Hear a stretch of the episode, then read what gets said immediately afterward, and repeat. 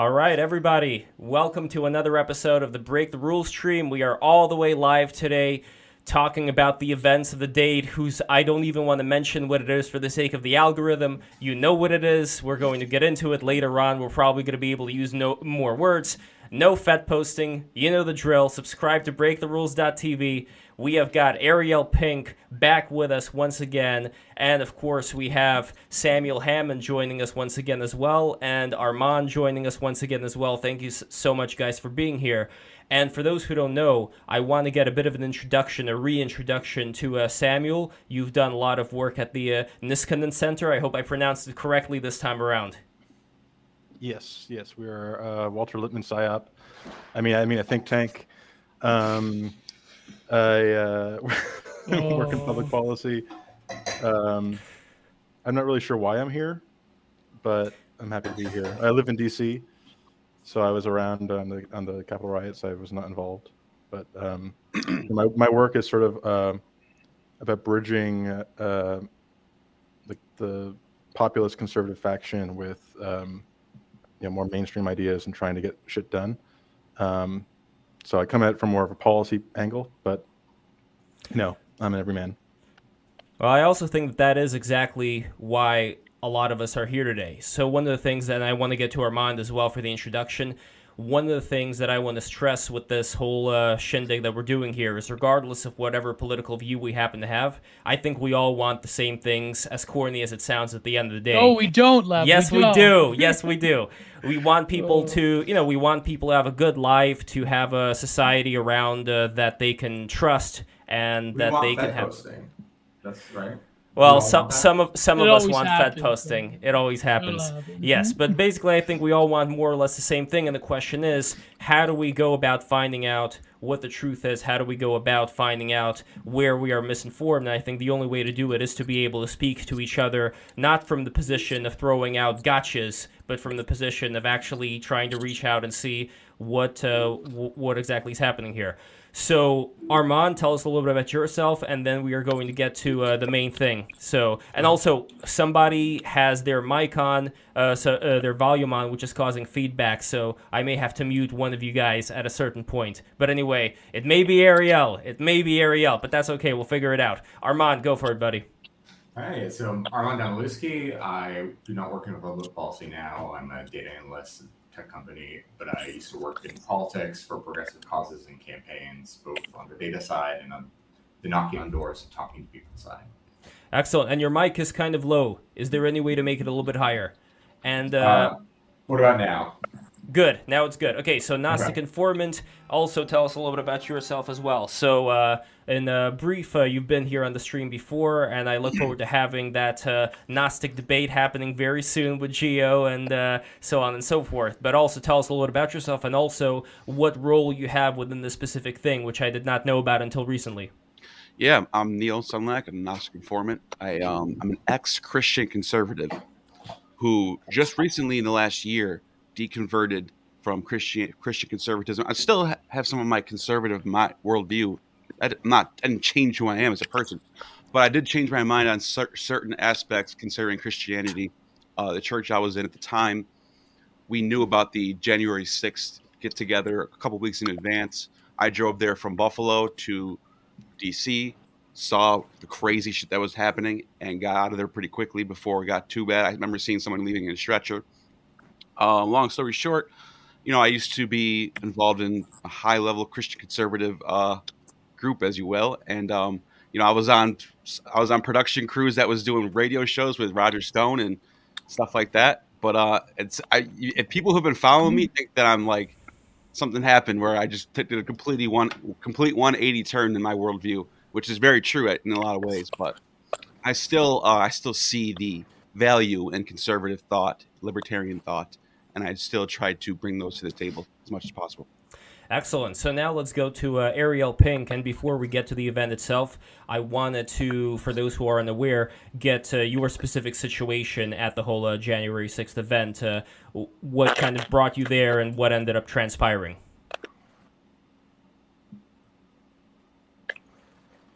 Uh, well, uh, I was um, it doesn't really matter. I mean, like, I mean, I was, I was, I wanted to go. So uh, uh, my friend uh, John had plane tickets to go. Uh, I had friends that were there too.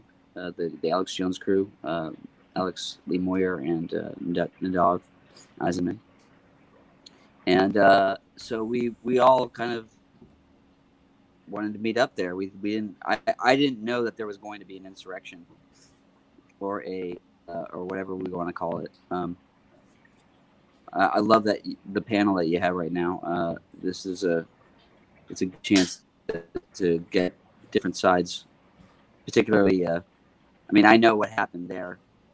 I know what didn't happen there, so it wasn't a, that big a deal in my in, in from what I heard, because I wasn't actually at the Capitol. It wasn't a big deal. I had some friends that went there and uh, uh, checked it out, and uh, and came back and told me. But what's happened in the aftermath to me is is the whole thing. So uh, it's not so much about the event itself, although I'm not in a position like Gnostic informant to really say what was uh, what was on people's minds who were there. I don't I don't know anything about that. Uh, I just know about the aftermath of uh, of being said of, being reported that was the so to me um, is speaks volumes from my perspective.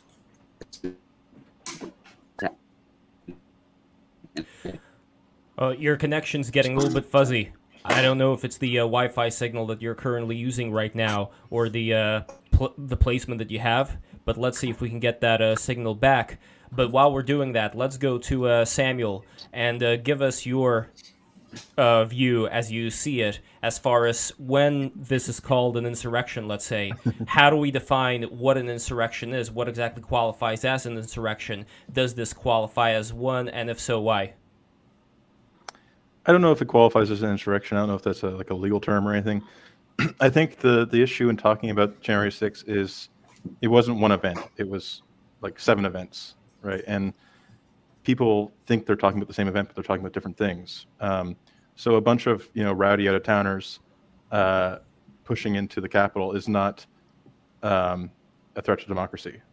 Um, a bunch of state legislatures, you know, trying to annul the electoral vote or or you know use the um, the letter of the law to violate the spirit of the law that that to me is a bigger threat and that to democracy and to rule of law than um, than people posing in Nancy Pelosi's office. Although they're obviously related, right? Because it was about um, about uh, the electors. So, you know, I think I think January 6th in some way was a a distraction, the, the actual events of that day, because they ended up making it a spectacle rather than, um, you know, a, a real debate about like what should be our constitutional order. Should you know technically the Constitution says that states get to pick the electors.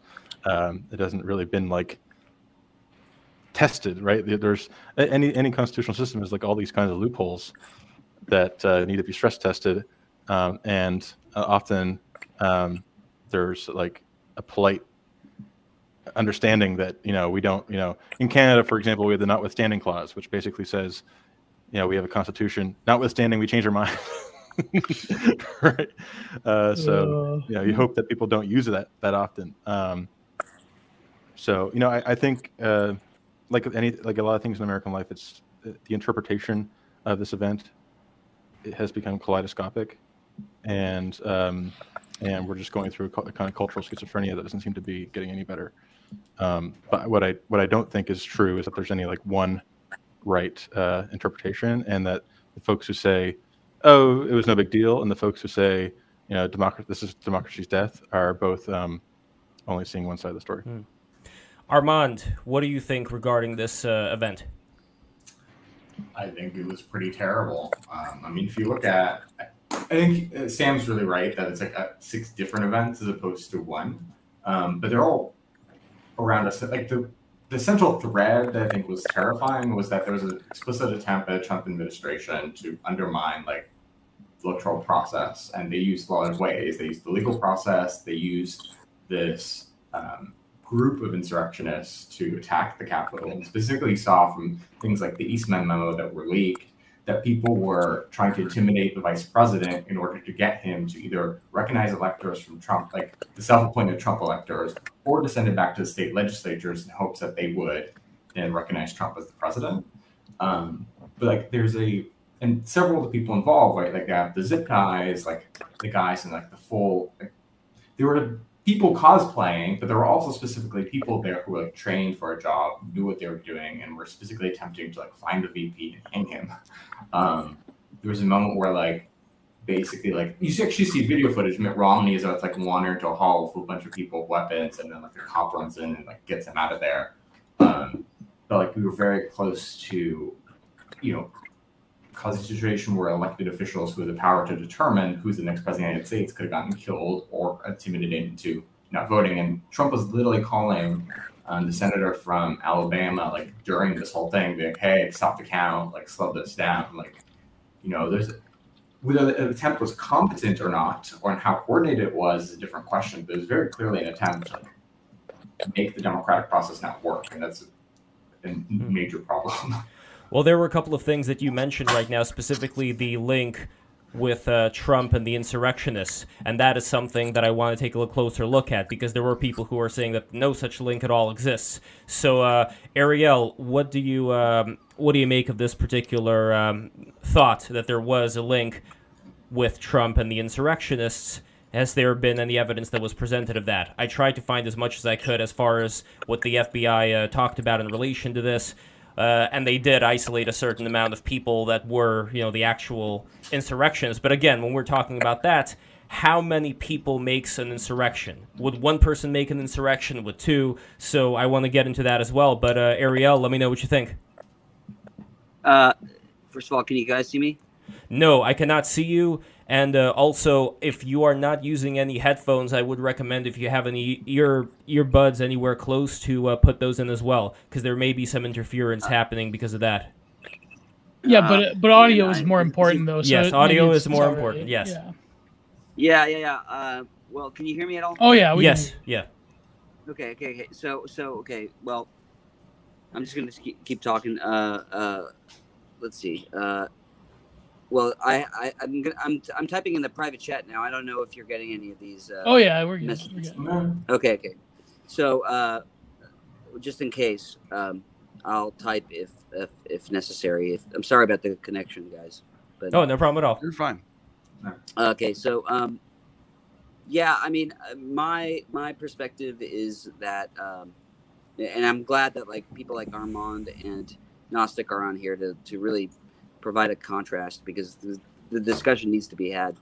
Um, I can only speak to my experience and to uh, my particular set of circumstances, which which uh, uh, you know that's what I go on. So so I don't. I, am not saying that there wasn't in, uh, a planned insurrection. Uh, not Gnostic might actually know more about that than I than I do. Uh, I'm not talking. I don't think that anything was uh, that Donald Trump did was illegal. Uh, not, not just sticking up for Trump in that regard, because uh, I'm just uh, I really, as far as the, the, the aspects that have been sort of uh, claimed against him. I mean, in terms of like you know planning the insurrection, I don't think that there's any proof of him doing that. and I'm not saying that as as as a person that you know has a vested interest in that being the case. Honestly, like there's I I would just I would I don't know how to lie about this kind of stuff, so I'm just telling you my perspective.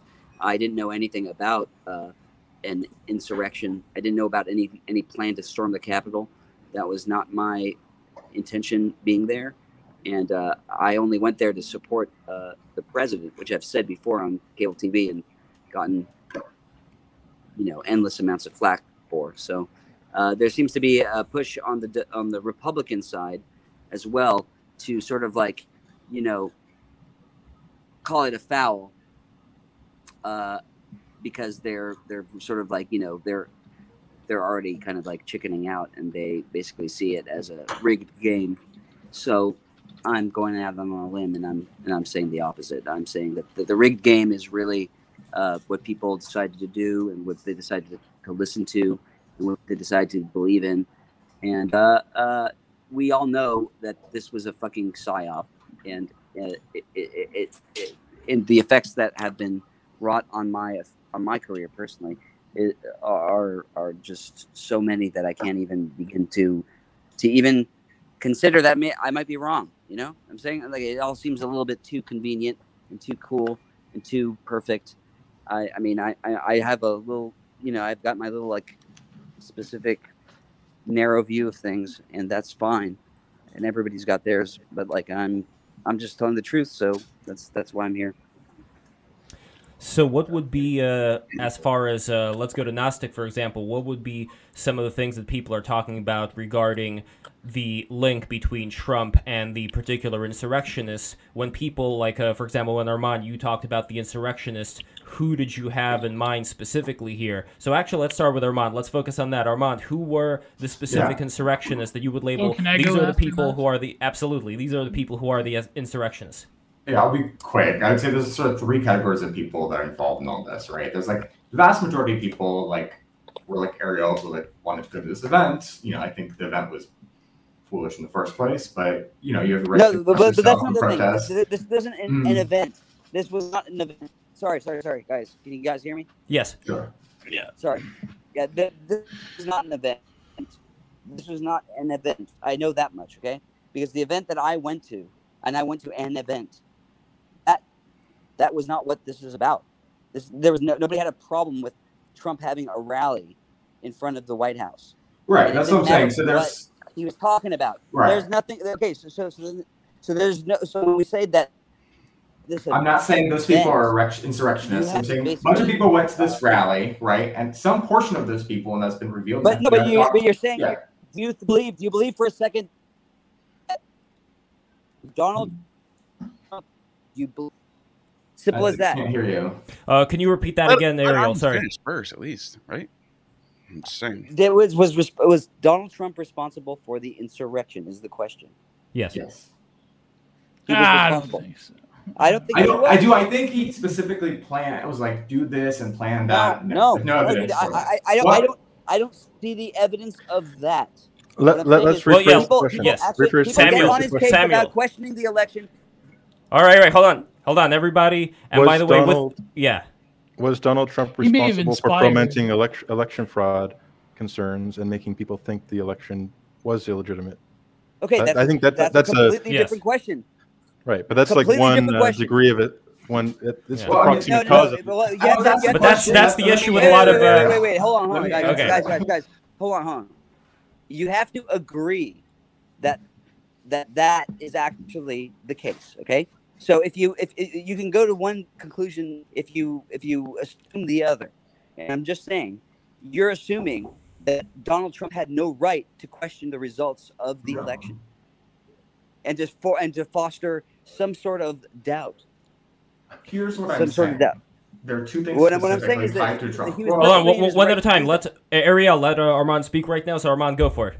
Yeah be quick. Two things specifically, reasons why I think Trump's responsible. One, the speech that he gave, and very specifically, we're going to fight. We're going to take it back. We're not going to let them. Like, if you read the text of the speech, it's incredibly inflammatory. It just says, let's go march to the. Wait, wait, wait, wait, wait, wait. Wait, wait, wait, hold on. Let, let Armand finish. Let Armand finish. Also, I'm staring at your ear. It's weird. No, no, we got to, um, Ariel, we got to have a structured thing. So yeah, let Armand say, say his piece, and then uh, you're going to go for it. Yeah. This is the one I think that the rhetoric he used is like highly inflammatory, yelling at people to go fight.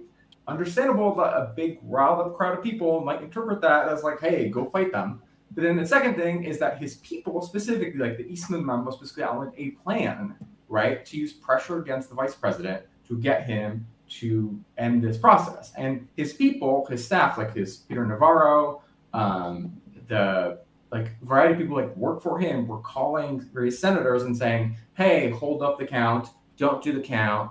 And so, do I think Trump like was organizing and telling people to go attack? No. Do I think that he riled people up and then was trying to use that as pressure to get the election overthrown? Yeah, because there's like documentation of this. But there's okay, a just, okay. Wait, wait, wait, Ariel, so, go for it. So let me ask you this: so th- he was doing that since like November second, right? I mean, since since November third or whatever, since the actual, whereabouts. Yeah. Yeah, yeah, you're right. So he, he cast out on it since since about that time. If that was an illegal thing in itself, you would think that there would be some sort of uh, arrest happening prior to that. Okay. Now, second of all, it's not his. The fact that he stokes. Uh, You're saying that people would have arrested him. Wait, wait, wait, wait, wait, wait, hold on. Let Ariel finish now. We gotta do one at a time here. What I'm saying is, is, is that the inflammatory uh, speech that you're talking about happened on the day of. Nobody knew his speech beforehand, so the you, you're coming into his speech and the whole event with a whole set of assumptions. In fact, you knew about it weeks in advance, supposedly. So, what I'm saying is, if you knew what what you were already going to basically be be uh, saying was a was an illegal action or and something something wrong, uh, then then how would you know? And why would it matter what the uh, uh effect was of, of, of him saying let's fight. Well, this isn't over. Blah blah blah. Like it's fucking, you know, just just just just speaking in a very general way, and he was not actually inciting any. In fact, the breaches happened prior to him getting off the stage. He probably hadn't even said those things. That's not true. So. Well, I don't know about, uh, what I'm saying is I don't know that you don't know that I, I do like there's video of it. Why do you Wait. Why do you think that it, it, it, do, do you not believe like any of like the the Darren revolver stuff? No.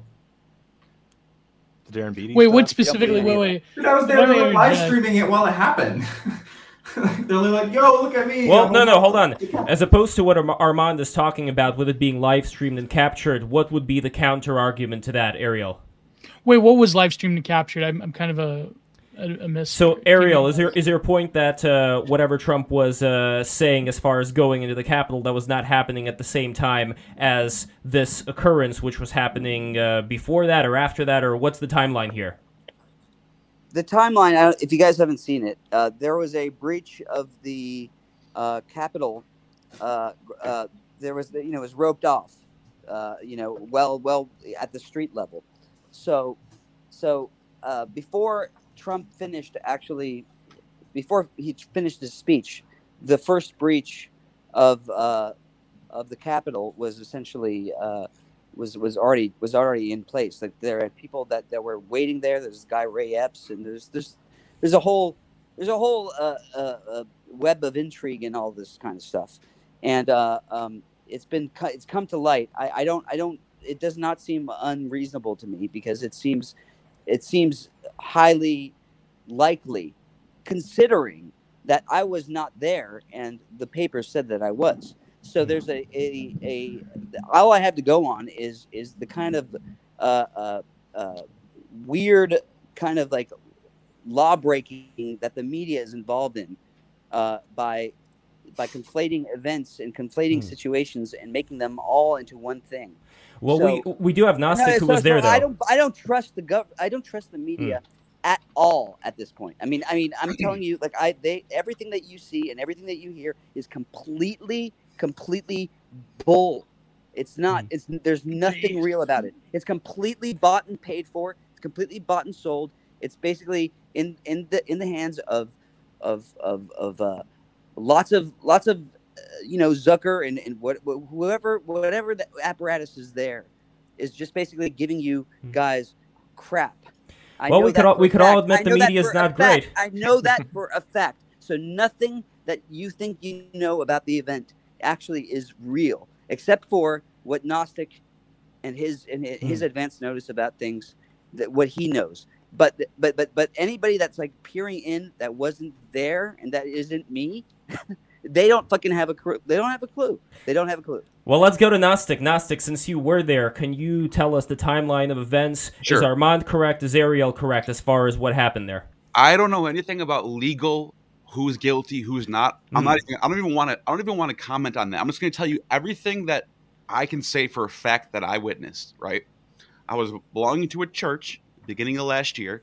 This is right before I left. I was deconverting long before that, but I was still going. I was still connected to the church, doing the live streams and all that. I was the camera guy, all that. Anyways, we knew about this thing. January 6th is the day. This is what they were saying. January 6th is the day. We got to go show our solidarity. We all got to show up there and uh, make sure that Pence does the right thing. This was all. This was a, you, not just me who knew about this. This thousands of people who knew about this event before it happened. Anyway, so I got into a van with a bunch of people. We drove to DC. We got there. When, when, this is what I saw when I got there. When I got there, I saw a lot of people with a lot of signs, and I also saw people like I guess you would call them Antifa or whatever. I'm not going to label. I'm just throwing a label out there. There were there was a lot of like little bickering fights going on. There was a lot of that. Like everywhere you looked, you'll see someone arguing with somebody. It was a lot of that. Now it wasn't that bad. It wasn't like they were all fighting all the time. It wasn't like super. It, it was, was, like Seville or something. But like it, but like any political event you go to, you're going to see that, and that, that's not a that's not a secret, right? So there was a lot of high energy, a lot of people on edge, yelling at each other back and forth you know, you see a lot. You see a lot of street preachers with signs with Jesus on them. Like those all all types of people from different walks of life that were there that had energy levels. A lot of white people through, through the roof. A lot of white people, yeah. And um, so then it started getting progressively crazier and crazier. And then the last thing I saw was someone leaving on a stretcher, and I said, "Let's get the hell out of here." So I drove home. At, on the ride home, this is, this is hours of a, of a car ride. On the ride home, I get a text message from someone who's still there saying it's happening. And there was a video of everyone running in. She sent me her video on her phone. It's happening.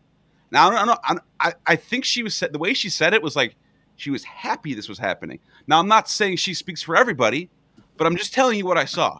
And by the time I got home, it's by the time everything was they broke in. So well, well, Gnostic, what do you mean by people knew? Did people know that they're going to specifically commit to those actions, or no. did people know about the organization of the rally for Trump? Or to be, like, in my personal opinion, people were there to peacefully protest. That's what their intentions were. However, I'm not saying that Trump didn't have some, you know, some play in the people getting hot, you know, to doing more. I'm not, but I'm not saying it's his fault either. I don't know that. I'm not an expert on who's guilty and who's not. But I will say this: my intention with okay, my group okay, people. So, so that's that's. let me just finish this last thought because this is important. My intention, and, I, and, I, and I, I think I can speak for a lot of people who came from out of town. My intention was just to go there and stand there in solidarity, and not to rush the Capitol, not to barge in the place. We did not go there for that. I just want, just want to make that very clear. Hmm. Sorry, we have a friend in the chat, love. I'm just that's I'm laughing at his messages. Oh, but, okay before I go, how about uh, Samuel? We haven't heard from you in a bit. Yeah. Um, so what, what do you think of the the discourse? Unless then I I, yeah. I, have a lot of thoughts on this topic. So I mean, I don't think Trump, you know, uh, spreading FUD about election results is illegal. I think, but I do think there's some culpability that comes with um, the kind of recklessness that uh, he he used just sowing chaos. And, and and I agree that there are psyops on both sides of the aisle, and I think that, um, but what's not recognized enough by folks on the right is like how much like Trump like literally hypnotized people into thinking shit that is just not true. Um, and that's dangerous. And, and I think you know, in some ways, he was the dog that caught the, wait, wait, the truck. Wait, well, uh, just let me finish. Yeah, yeah. Let, us Samuel finish. Because a lot of what people. What does he convince that? What did he convince people that is not true? Uh, that voting machines. What is not true? That, I mean, Obama I, mean, I, I was born to, in Kenya. I didn't need to watch, watch, watch. Well, that's that could be plausible. I, need to watch the election. know. You know, there's all kinds of stuff. I didn't need to like the Vatican intercepted signals. No, well, let's uh, Samuel. Samuel, let's bring out one untruth that well, anybody I, could say 100 percent this is untrue. Well, I'm on the Vatican payroll I don't want to get into like into into into that yeah. d- debate. My, my, my my view is that Trump. Um, played with fire, not understanding that things would actually catch up and was also being used simultaneously by people like John Eastman, who are genuinely crazy in a way that oh, Trump yeah. prob- oh, probably isn't, right? And used. and there's there is a segment. He's a dummy. He's a dummy. No, there's a segment of the conservative no movement that, that, Trump is a dummy. There's a segment I, of the conservative movement who who think that's, that that's, that's, like that's absolutely the case. American government has been illegitimate since the Woodrow Wilson administration, and they're like they they you know yeah. they really get themselves into. Uh, it wasn't even Wilson; it was his wife that was running the government. Wait during no, I agree wait, with wait, that. Wait, you what, haven't read, what arm of the government are you talking? G. Edward Griffin, bro. what arm of the government? Well, are you talking about the Clinton administration? I'm sorry. I'm sorry. Hmm. You're talking about like the Clinton appointees. You're talking about the people that were in power and like like entrenched Democrats for the past. I'm not. I wouldn't dispute any of that. that. No, I wouldn't dispute. No, I wouldn't dispute the, the, the, uniparty like, like, and the dynastic politics. No, that's mm. not legitimate. That's but that well, is, this is the thing. Legitimacy yeah. is in the eye of the beholder, and to some extent, whether any country or government government is legitimate, legitimate, is about a kind of like inner subjective consensus. It, and what, what I worry yeah. about is how that's been chipped away at, partly because we can't agree on basic fact, mm-hmm. facts and basic events, um, and well, because well, there if, is yeah. a concerted effort we, on both sides to um, to you know, and I really do blame both sides because I think when you know you, you see some um, you know uh, hysterical whatever you know, this, any time a Republican wants to do something, it's the first stage of fascism type of stuff. You know, that kind of like over the top shit you see on the left. All this stuff just has is really eroding like our, our collective consciousness, mm. and it's not it's not good.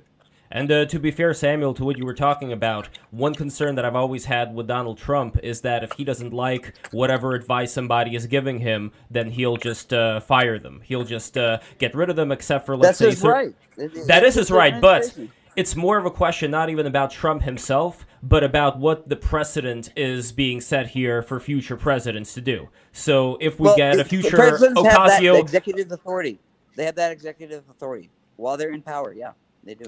No, that is true. They do, but the question he, is, there was yes. a lot of like dead weight that was around his presence. Come on, I, you know what? I, all, none of you guys have come up with any kind of like policy issue or even any problem. Just like the way that hmm. he runs his com- his his company or that his country for four years. That is his right and that is the way that he he's allowed to, he's allowed to do that. We give that power to the president. I mean, I'm allowed to suck shit at my he job. Obviously, didn't do anything illegal. He didn't do anything illegal, or they would actually. Arrest him. Well, here's him, okay? okay. Here's the really big question, though. You're right, Ariel, that as president he can do all these executive things. But if we were to imagine not Trump, but a future president that you hate, like I don't know, President Ocasio Cortez, let's say, comes in in the future, like President, ben, like Ben, like like uh, fucking uh, the guy that's in there right now, Biden. Sure, sure. So the question yeah. is, what are cer- what are certain things that Trump may have done, may have instigated that would create a precedent for? Oh, dude, our hold on, let me finish though. He, well, let me finish though. Ariel, I gotta. No, I gotta, I gotta no say my piece. He did that. There's no question that he did that. There's, I mean, I mean, I mean, obviously, there's no question. There's no, there's, no, there's absolutely no question that he that he's stoked that it's his that it's his fault that he uh, you know fostered all this kind of weird uh, uh, uh, sentiment and, and doubt in the government and all that kind of stuff. Absolutely, that's that's his doing.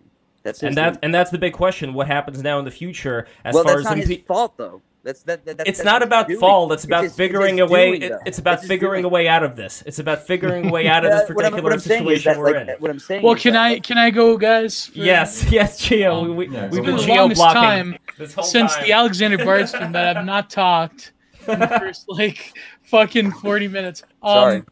No, no, but I wanted to address a certain. No, no problem, Mario. I agree with you 100. percent Um, I I wanted to address a few points. First of all, I think that the January 6th is really becoming a religious holiday for uh, DC verified libs, and I think that the, the extent to which that any government hasn't been illegitimate is um well without getting into conspiracy thinking i think that uh, pretty much every election has some issue with you know yeah. or not more or less and I think that with this one in particular, it's because the apparatus of like so many government agencies and people in Washington and the media hating Trump so viciously. And here's the thing I, I have vast criticisms of Trump being an ineffective leader on the right, but I think that there was enough people that like severely hated him.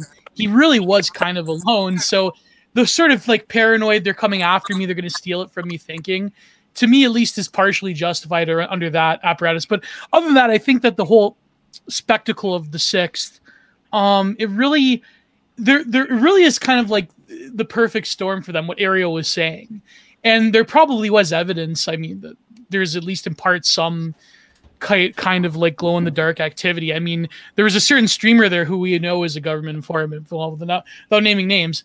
But I do think that the sort of inability of the right, Sam, um, to Samuel's point, is true. I mean, it was a disaster. I, I do agree. But was it a disaster to the point where you have Dan Rather going on about, you know, well, our democracy is like going to die now? It's like, uh, it's like that's. Yeah, it is. It is though. Yeah, it is, well, it, it, actually is because, but not for the reasons that people think it is. Exactly. It's, yeah. It's, it's based on paranoia. It's based on paranoia. Yeah, exactly. Mm. But one last point, though, I will address on, from on, Armand on, is that uh, the whole like the the zip tie thing.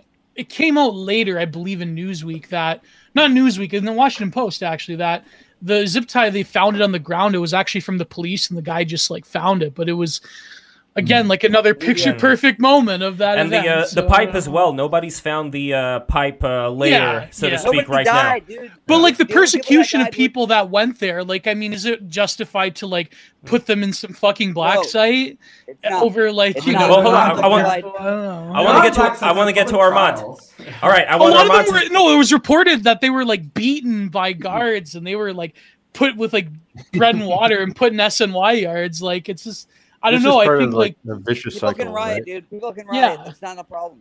they It's become they- a, but they become a political that scapegoat That's that's fine. No, I want to get I want to get Armand's take, Okay. but before that, I want to ask. But all I want- but wait, hold one on, last Gio, thing, one last thing, one last Gio, thing. you're you're me- I do messing agree up the that Trump does have some culpability, though. I do agree thing. because Ah. his paranoia. Sorry, Okay. sorry, sorry. No, no problem. Everybody, listen. Everybody, if you're enjoying this right now, click the subscribe button. BreakTheRules.tv, Patreon.com slash Break the Rules. I got a shill. Thank you. Armand, what do you think? I don't know what to respond to. There's like so much. I know. Okay, let's take it. Let's take it one step, one step at a time. yeah. Let's take it one step at a time. So you were Oh. Talking. say, Yeah. ahead. Well, you were talking about how you see this being uh, an insurrection, even though you're not going to label all the people who were there as responsible for it. I still want to go back to the idea that you were talking about earlier when you were talking about Trump being directly responsible, not just in speech, but there was some kind of an actual connection to him and the people who were. Uh, insurrecting. That's something that I want to flesh out a little bit more. I don't think we got a chance to do that. to be clear, I don't see there's no evidence to indicate that like that's what's trying to explain the three groups, right? So largest group, a lot of people showed up, were riled up, some chunks of them went to the Capitol. There were about what the reports have indicated about five percent of people who are like they have like email threads of like Proud Boys who are saying stockpile on weapons and bulletproof vests and like they're gonna go try to hang Mike Pence, like whole militia types. There's also no evidence that Trump was connected to those people directly. Um, there is some like weird murky stuff of like congressional Republicans gave tours some of these people like a couple weeks before, but it's like, and then like Lauren Boebert did this weird like it's 1776 and like here's where Nancy Pelosi is the morning of, which is very shady. Um, what I do think Trump is really responsible for, aside from the rhetoric, though, is that his people like Eastman, Peter Navarro, like were making an active effort to lobby the vice president to um, overthrow the election and to lobby senators to vote to not to certify the election. And literally, Trump was calling like um, Tubman, like senator from Alabama, like on the floor as they were doing the certification, saying like, "Stop this." He's trying to call Mike Lee, like. Um, so I think there was a legal effort by Trump to use this chaos and wanted to build pressure. I don't think there's any evidence that Trump was like, "Hey, go in the Capitol and start attacking senators." Uh, you know, the clearest you can find from his intent was that like he wanted to get people riled up, get them to show up outside the Capitol, and like really pressure people or intimidate them. Um, but I think he bears responsibility for that because like he was trying to undermine the democratic process. This is the first election my entire life. Like even when Bush versus Gore happened, which I think was, you know, I'm on the other side of it. I think there's a lot of really shady stuff there. Um, there wasn't. I wasn't worried there was going to be a fucking civil war, and like I wasn't watching live streams of like maybe the vice president's going to get killed. Um, and it turned out just like recently, right? That speaking of those pipe bombs, that like the vice president elect was at the DNC headquarters when that pipe bomb was discovered, and we still have no idea who did that. In But, RNC but see, like with the pipe bomb, though, that's the big concern. That let's say there are some people out there. I'm not saying who, but I'm just saying there are some people out there Sure. who would look at this whole pipe bomb situation or anything, uh, you know, like with those zip ties and all that. They would look at that, putting it into the uh, putting it into the box of just being some glowy up. That's the way, and I'm not saying that's what it is. I'm just saying that people would look at various things that have gone on throughout history and look at those as things that they could uh, back up this also being one of those things where they do see there being people who would want there to be this tension and civil war and all that so that more of a power grab can be enacted. And again, I'm not saying that that is what's going on, but I do wish that the sides that see that and the sides that don't can actually speak together to see if they could come to some kind of a conclusion. I know, Gnostic, you got to go soon. So if there is anything you want to add, we are going to bring Ariel back in. He's walking the streets right now, so I have to make sure that, that the yeah. connection works. Um, I just want to say this before I go. This actually played a role in my changing my mind on politics and, and as a whole Oh, not no. not policy, oh, not things like you know, not basic policy things. But when I looked at Trump leading up to this, I was behind the guy. I voted for him, and um, you know, I was publicly. I'm a, I had a podcast where I publicly supported him, and you know, it was like this was who I was for a while. And when this happened, I can't remember the lady's name. It was a, a lawyer of his that she was basically like putting her career on the line that this was all fraud. This was um release the Kraken. Yeah, release uh, the yeah. Kraken. What was her name again? Sidney Powell. Sidney Powell. Okay, so Sidney Powell. I remember telling a, a family member, if Sidney Powell is wrong, I'm done with the Republican Party. I'm going back to where I was before, where I didn't like either party. Right now, even right now as you speak, I don't care about Democrats or Republicans. I just try to, you know, whatever situation is true, is I try to go with that, regardless of the fact when when she came out and said that she had all this evidence that was going to blow people away, people were going to get locked up, and you're going to see you're going to see finally this is all this is all a big uh, fraud, right? I believed her, and when that fizzled out to nothing after January 6th, it makes you wonder if this was all being pent up because I was the whole time I was on page with this. This is all fraud. I was like, look at what happened in Atlanta, in Atlanta, Georgia, at the uh, where the where the cameras showed the people taking out boxes of votes mm. and counting them. Oh, and by the way, we do have to be careful for the sake of YouTube. There, I mean, sure, you know sure. me. Yeah. All right, yeah. Let, me, let me wrap this up then. Yeah. I was looking at all this stuff and I was like, this has to be fraud. This they hate him. The, the media hates him. Everyone hates him. This has to be fraud. They just didn't want him to win again. And then after January 6th, when I realized that there was really nothing going on, this was just a normal election, that really made me wake up to the fact that dude, there's just as many liars in the Republican Party as there is in the Democrat Party, and this this is not the truth. And then it slowly descended out of that. But yeah, I can see why. I, I like the. I somebody used the word hypnotize. Look, I I would I would admit I was probably hypnotized by Trumpism. Well, Gnostic, did you uh, read the uh, fortifying article? Did you read that one? What's that? You know, where they uh, they admitted to uh, fortifying the election, various NGO groups and media organizations and so forth. I mean, that's that was in uh, Time Magazine. I have to send you that one. Yeah, yeah. No, and I'm open. I'm open to that stuff. I'm not like closed minded. I don't think. Well, I don't think they completely like you know stole it. I think that it was just an amalgamation of like different um, sure. groups that hated him enough to maybe like fudge things a little bit. Which I don't know. I I don't yeah. think it was a grand thing. I think generally he he uh well the fact that he probably let down a huge swath of his supporters to put support behind other things was probably a, a big sway for hmm.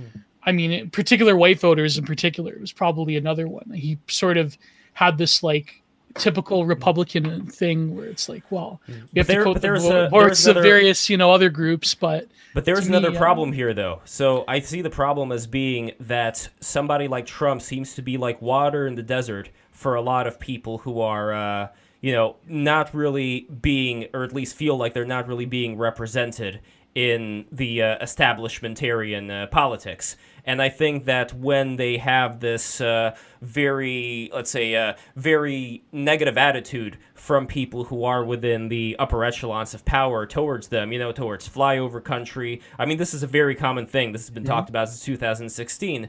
But in general, even right now with the whole uh, recent Backstreet Boys World Tour, as we call it over here, I think that this makes people go deeper down the rabbit hole and not really consider there to be any honor left within the establishment. So much so that they would go for somebody like Trump and create this uh, create this idol out of him. I don't believe an idol should be created out of anybody, but specifically if we're talking about somebody like that, it is it's like a far cry from an image that we would have of like the George Washington or Thomas Jefferson, you know, of uh, our current time. There aren't people like that, at least that I could see, that we could look at and say, okay, this is the person who's going to best best represent. It almost seems like we're just left dealing with a bunch of losers on all the different sides, and it's a matter of choosing who is the least loserly of the losers. I don't know if that's uh, the right way of saying this, but Armand, do you do you feel me here?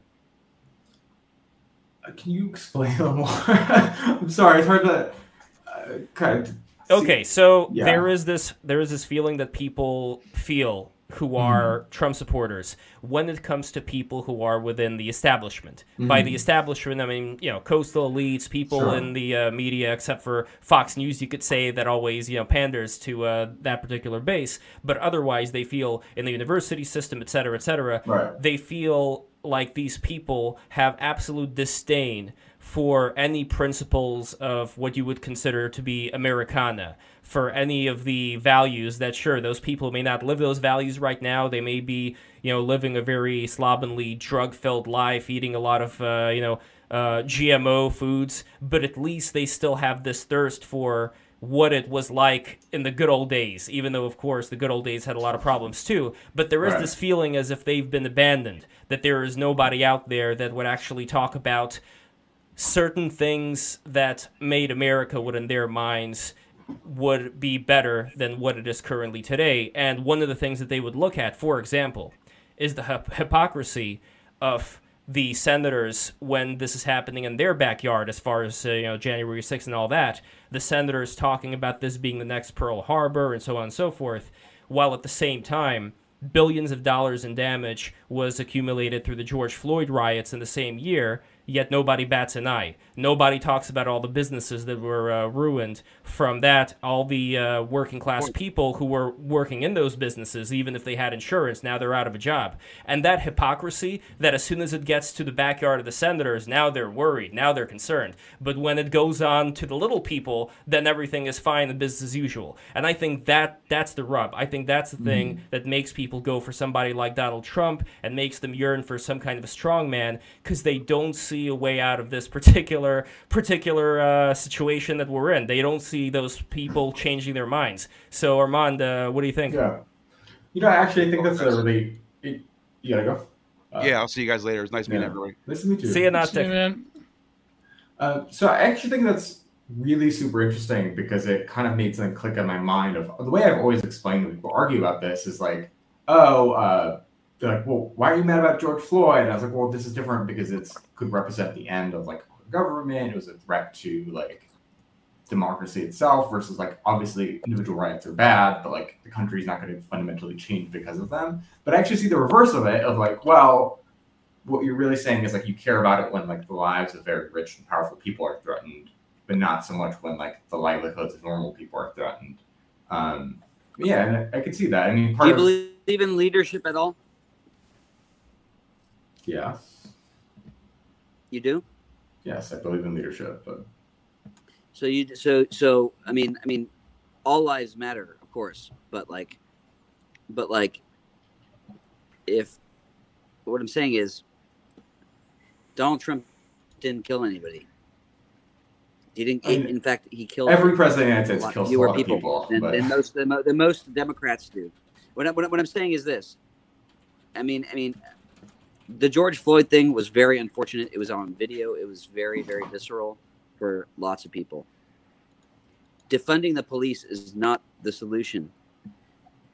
The democratic um, issues about hum- human rights and all that kind of stuff are really cool, and I think that they should be heated as often as possible. We have a very important role in the rest of the world in that regard but like toppling the country and having taking issue with with the politics and the real nitty gritty about like what people's grievances are and what their issues are with the country, which is which are completely valid, completely valid, no matter what side you're on. I mean, to, to I think it's it, it's just disingenuous. It's just disingenuous for people to like actually kind of like uh, use this as a pretext. I mean, the fact that like people like are arguing at this point, a year after, about who you know having an issue with Trump winning or saying that he won the election or that um, that he wasn't uh, uh, open to a peaceful transfer of power is a complete that's, that's a perversion of reality. I mean, he would be it would be in in shackles or shot or killed if he actually had a problem with you know uh, stepping down. There is no issue with that. He was always going to step down, in my opinion. He he emboldened everyone to be heard in a. He, I mean, he he he encouraged that. Yeah, of course, he encouraged. You keep saying that's this thing of like, if you commit a crime, that's not itself oh. a bad thing, though. What I'm saying is, for people to like actually conflate it and to turn it into a conspiracy, as if there was a plan, and as if anybody other than the people that say that there's a conspiracy say to think that like other people are involved in a conspiracy is fallacious. Is hmm. completely. Mm. It's a lie. It's a well, lie. We we went through that. I don't think that's what Armand said. Yeah. No, I, I, I, I think it's, yeah. well, I think there are many. There are multiple actors and they all have their own motivations, right? So I don't think. There, Trump, no, but, but, there's, but there's. I don't think. Wait, Trump, wait, hold on, uh, Ariel. Let let Samuel finish. We gotta we gotta group these in chunks. Yeah, I think Trump was being reckless and and uh, but he didn't. Int- he definitely didn't intend what happened on, on January 6th the way it, it, turned out. But I do think there were a group of people who, like the Paul Gosars, Gosars of the world, um, who really did see this oh, as a, the enemy guy. Let, let, like let them, let them. Yeah, like people who like actual like Pepe Frog, uh, Congress people who who. Um, you know, who are genuinely like drink their own Kool Aid on this stuff and really think that there is a need for legitimate regi- regime change. Like, you know, the, you know the Claremontsters, for example, who who had a, a big uh, influence in, in the, the Trump White House. regime change. Well, I don't know. We've had a lot of Claremont people on it, including uh, a certain uh, bearded fellow. Don't. I'll never live that one down, Lev. Um, I, uh, you fucking no, destroyed no, my no point. You nuked posting, it, bro. Right? No, but it but it is an interesting question to ask, and I want to ask this um, to everybody in the panel. No, I, when I, well, hold on, Gio. I I want I gotta sorry, get this out. Sorry, I gotta sorry. get this out. Then can I when, say something? When do you think? Absolutely. When do you think, if we were to talk about a theoretical country here, would a theoretical regime that people would right. find to be incredibly unpopular? At what point for each of you would you say is the point of no return at which there should be action to pull a Napoleon Bonaparte? what at what point would that be? I would say a legit like every regime change is legitimate ex post. You know, I mm. I'm a Cana- I'm a Canadian loyalist. You know, my uh, my ancestors are like you know still loyal to the Queen, and I and, you know my argument has always been that America's original sin was independence. So you know, obviously, I, I put where my you know my cards are. Um, but you know, after re- the Revolutionary War happened, you hmm. know, that's now the new new state, and and it's not that uh, there's like a, an objective fact of the matter, but you know, my view is that I totally agree with what you were getting at earlier, Lev, that there's a huge representation deficit in the American political system, where even people who, you know, uh, nominally win elections or their, their, you know their votes or coalitions win elections, ordinary Americans don't feel represented because it's an incredibly centralized, top-heavy system with with very few like you know real membership-oriented civic society and, and politics. Um, mm and, and, you know you know and you do see like you know different parties change and the policies all stay the same because there's just a ton of yeah. institutional stasis. All that stuff is 100% true. But you know putting in people who are only there to smash shit and um and so even more cynicism actually only makes the situation worse well, because we are sort of in a cul-de-sac and the only way who out of this cul-de-sac is going to ariel's point to have actual leaders Hmm. But they have to be actual leaders, you know. Well, well, let, me, let, let, me rephrase. Samuel. Trump, Trump, Trump treated the country like a, a rental car, right? And, and nothing drives like a rental.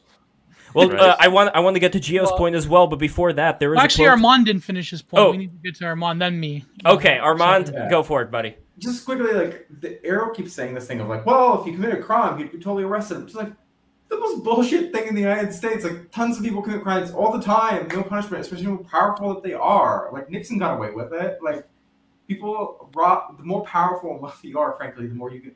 He's not very powerful and, though. He was the president of the United States for four years. He's a billionaire. He still no, has a he's voice. Not. He's not. He still has he's people like you sucking him off. Like frankly, like he's no, very dude, fucking he's, powerful. Dude, he got, he got, he's gotten he's gotten banned from. Tw- dude, oh, the guy he can't be on Twitter. The guy oh, can't, so... got canceled.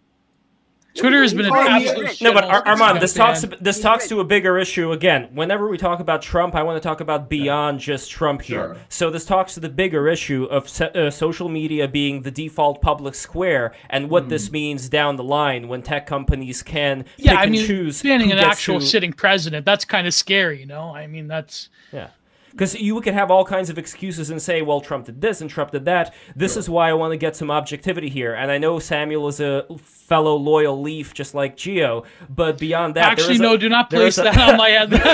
there was a many things are going in here. there was a quote. There was a quote I wanted to say from Alexander. Yeah, two out of the people here discussing the American insurrection, the country that burned down the White House. oh yeah. That's so, when Canada yes. was actually based. That's yes, exactly.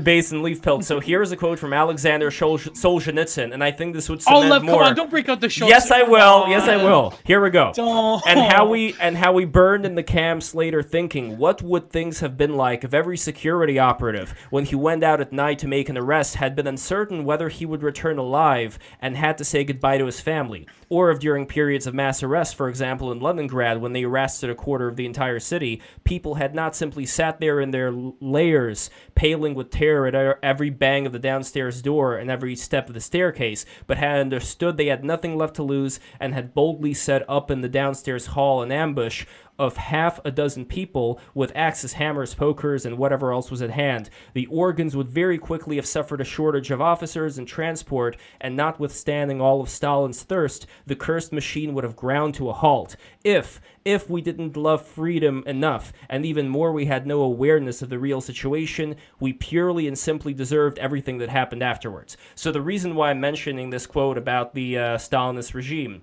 is to point out that I think there are objective states of tyranny where we can all agree on this should have been averted, this should have been prevented, and what I try to do with BTR is to figure out with any government that we're talking about, whether it's the United States, whether it's China, whether it's Russia, at what point is the point where you could already see the point of no return in the horizon? By the point of no return, I mean something that Solzhenitsyn was talking about. There's an there's an answer to that, I think, um, and I think that it's um, it has to do with the law. It has to do with like you know like whether people really break the law, and and I think that like like you know anything that like Donald Trump did that was illegal, they should be able to, to prosecute him, and and he should suffer whatever consequences uh, you know happen because of that. I mean, I honestly don't I don't have any fealty to to Trump per se. Well, I wanted to ask this isn't about Trump. Well, this isn't about Trump though. Uh, specifically with this question, it's more no, about what is this? What is the it's state? It, what, no, but I wanted yeah. to ask, like, why is, is Trump uniquely evil in the regard of like presidents getting away with stuff? All right, but that, but then we're gonna go back to my I mean? question. Like but then we're gonna go. To me, it's like question. again going back to this hyper real sort of apparatus we're living in now. It's like that's well, no, Trump there's law. that's why I say the, the law is the is the arbiter of what is legal and what isn't, and what is allowed from a sitting president and what isn't. And it's not the speech that he says. It's not what he says. He can say what he wants. If we get like a like a just a bumbling idiot into the White House, they're entitled to say what they say, whether it's reckless or not, dude.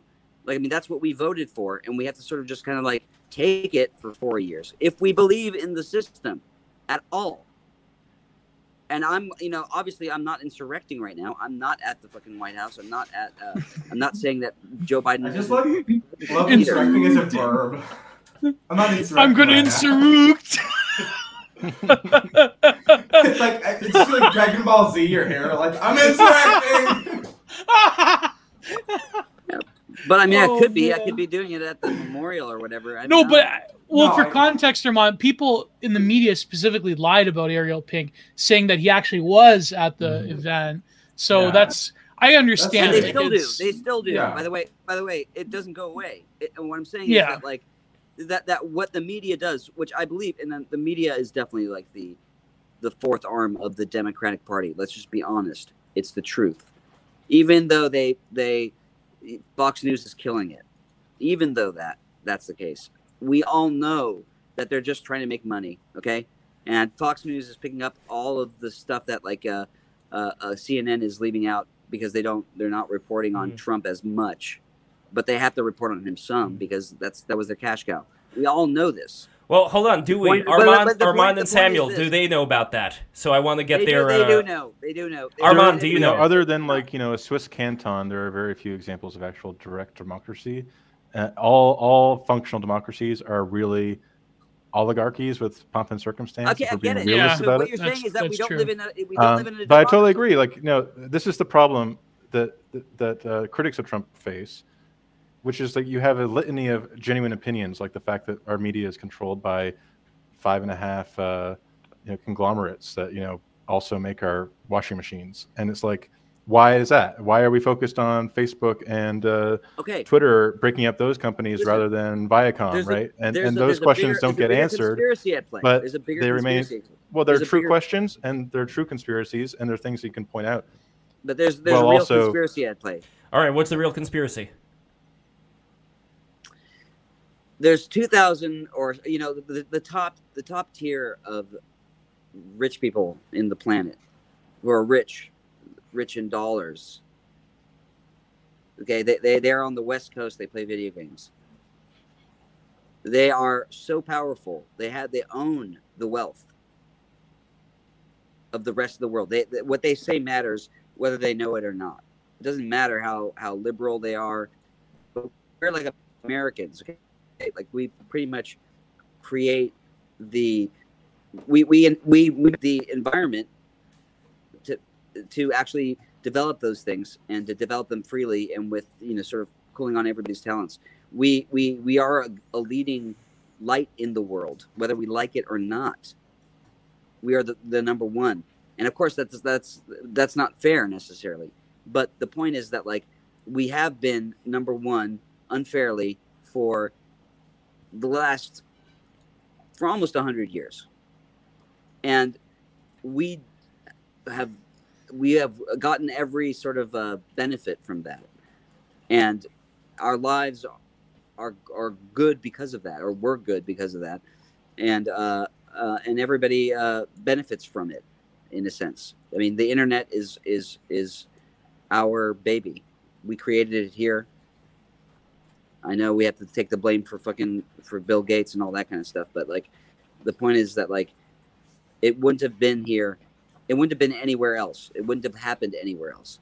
If it did happen somewhere else, it would have been in secret. It would have been a military thing, and it was that here. But what I'm saying is that like we are a we can't afford to be knocked into second place. I know it hasn't been a fair fight, and we've sort of rigged it as much as we have, and that's that's absolutely that's that's a valid point. I'm just saying that mm. like when you start to talk about like you know what's fair and fair in the rest of the world and and, and whether we whether we are playing fair or whether and, and all that the question is really do you believe that um, the united states has a place to exist has a reason to live has a reason to exist? I mean i think that like mm. there's no doubt that like trump did not see the end of the united states. They did not want the end of the united states. They didn't want to overturn democracy. They didn't want to like destroy the country so that there's no America left. Nobody can say that. But the people that like actually like Hello? Hello. Are you there? Yes. Yeah. Are you guys there? Yes, mm-hmm. we yeah, are there. Okay, sorry. Uh, so yeah, so you, you, so you can't say that like um that like the idea of like, you know, America sort of like, you know, stepping down from its place of uh, sovereignty over the world as a world leader. You can't really pin that on Republicans or or uh, Trump in specific. What I'm saying is that like there's people that are not pro the United States. They're not pro our top spot in the the rest of the world in terms of like sorry, providing dollar, I have trade, currency. Oh, oh, wait, wait, hold on, hold on, Armand, wait, wait. Armand, thank you so much for coming in. I just want to get any final thoughts you may have because what Ariel is bringing up is the whole idea of there being these various international interests, and I'm not saying that in the conspiratorial way. In general, sure. people want to make more money for their companies, and if the companies are international, then so be it. So that is something that I think should be offset as far as empowering more local communities and so on and so forth within the U.S. The so World that, Economic Forum. The World yeah, Economic yeah, yeah, all Forum, the great reset stuff. Like they talk about Pfizer, that shit all the time. So all Armand, like, these guys I know you got to go. All, all, Armand's got to go. So, Armand, yeah. you got to go right now, right? Yes. So, okay. My last thoughts on that. Yes. Yes. Just, like the reason I care so much about this is like my parents are refugees from a totalitarian state. Like I was instilled since I was a little kid that like America is a special place and um, it offers opportunities and hopes for people that nobody else has. Um, and I think what happened on January 6th, but more importantly, what's happening at the state legislatures, where they're trying to change the rules to make it so that state legislatures can override like local election authorities, make it harder to vote. Um, I think all that undermines the things that make this country like a special place. Um, and I believe in democracy, as imperfect as it is. I believe in real people having voices rather than just elites. And I want to fight for it. I know we've never gotten there. We're always going to try to get there, but I'm going to do my best to keep us, you know, in that direction. So. Um, thank you, everybody. This is really fun. You all, it's always great to y'all guys, and um, I especially appreciate the super weird comment section. It's always very bizarre. I don't understand half of it. That's part of the charm. And everybody yes. subscribe, subscribe, yes, and subscribe, subscribe, right now. All the people who are watching this. Armand, yeah. I really appreciate you Armand, you have in. a few supporters. It's... Yeah, yeah. Some people were calling you daddy out there. I can't tell if those people being ironic or not. It's weird. Somebody no, no, it's all. Summer. Oh, that's just our friend Paul Town. Don't worry about him. we should Don't get worry. Paul Town in here. We should get Paul Town. Yeah, Paul, are you free by the way right now? Maybe I really gotta go. All right, Armand, thank you so much right, for coming in, buddy. Thank you. Okay, so yeah, so let me see what is go. Okay, Ariel Pink is still here. There. Okay, Ariel yeah. Pink, you dropped out, but you are back once again. So uh, as far as what, as far as what I, uh, to, I, I, was just waiting until he left. That's all. okay. Okay. Well, as far as what Armand was talking about, oh. uh, I am also an immigrant. I'm also from Russia. But uh, my concern again is that people who are, you know, within the like the World Economic Forum types and all that, that there is a disconnect that they have from the rest of the people. Where my concern is just like we had, we did have a World Economic Forum adjacent fella in here on the stream uh, a couple of uh maybe it was like half a year ago now. Oh, Paul Town says he can join by the way. Oh, excellent. So, okay, I'm gonna. Yeah. Well, Gio, send him Who the link. Uh, Paul Town.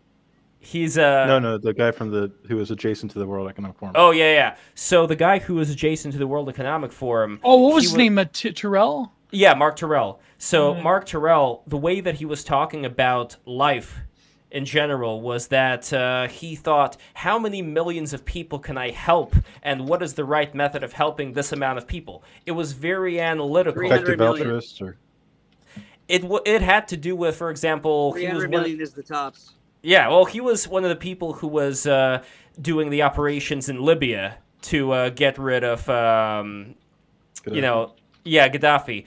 And so when you have people who think that they know exactly what needs to be done to create this fairer, more just world and have the ability to do so. That's who I'm pretty concerned about. it's about. dangerous. Yeah, it's, it's very dangerous. dangerous. It's, it's, what we should, uh, we should prioritize our the, uh, citizens. Uh, the, prioritize the, the citizens first. Telescopic philanthropists, people who are looking through the telescope at deprivation we should, we should and preserve our country. People we should preserve our borders.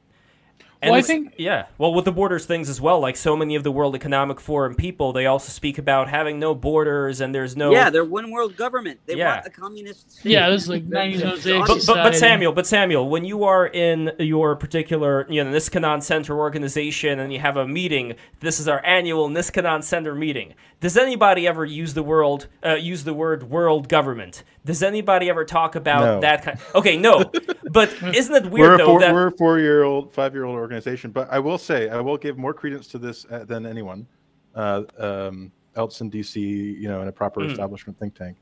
Um, you know, I, I came up as a, you know, I wrote a my my capstone like essay in high school was neoliberalism in Canada, where I, I was a whole, Ooh. I was a, I was a neoliberal pilled to the core, and I, I still like, you know, I still like, you know, markets and stuff like that. But I was like the guy who was like, you know, we need to, you know, Hillary Clinton's uh, hemispheric common market doesn't go far enough, you know. oh my god! so, and and so I, I was into that shit. you in our politics class. No, I'm kidding. I'm, kidding. I was, I'm into that. I'm, I'm, i was, was like a Reaganite still... back then, so yeah. Yeah, and and um, and you know that you know most of the important things in policy. Have to be depoliticized and put into independent institutions with experts and stuff like that.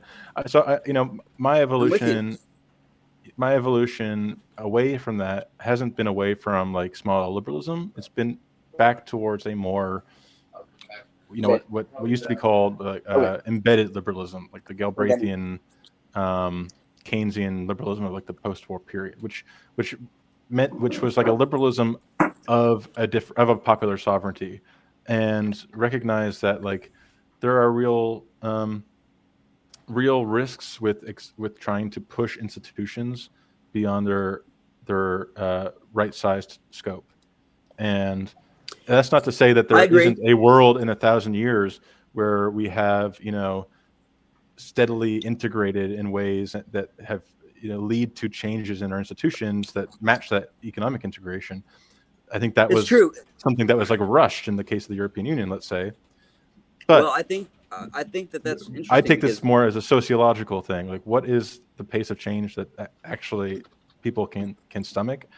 Um, and well, I think that, that and to avoid being the uh, the person Lev was describing as like sitting on their throne, saying, "I can see the utopia, and we're going to get there mm. through my rational construction. But it's not even just one person, though. This is the issue. The issue is that it seems to be a mind virus that's infecting so many people where they all happen to agree on the exactly the same strategy. It's like that same Mark Terrell guy. You, Samuel, used the word "manel" to describe this particular event. He was also he was yeah he was also using that term, not in a positive way though. So unlike you, yeah. but uh, he was. No, mine was ironic. I don't know. yeah. well, he was. He was I, I was being ironic too. But when he was talking about the manel thing, and he says, "Well, I'm never gonna come back on the stream unless there's a woman present." The first thing that I thought of is that the people oh, who are hanging around. First, I don't yeah. think he was. No, the people who are hanging around him they may be of different colors, of different genders, but they all seem to think the same.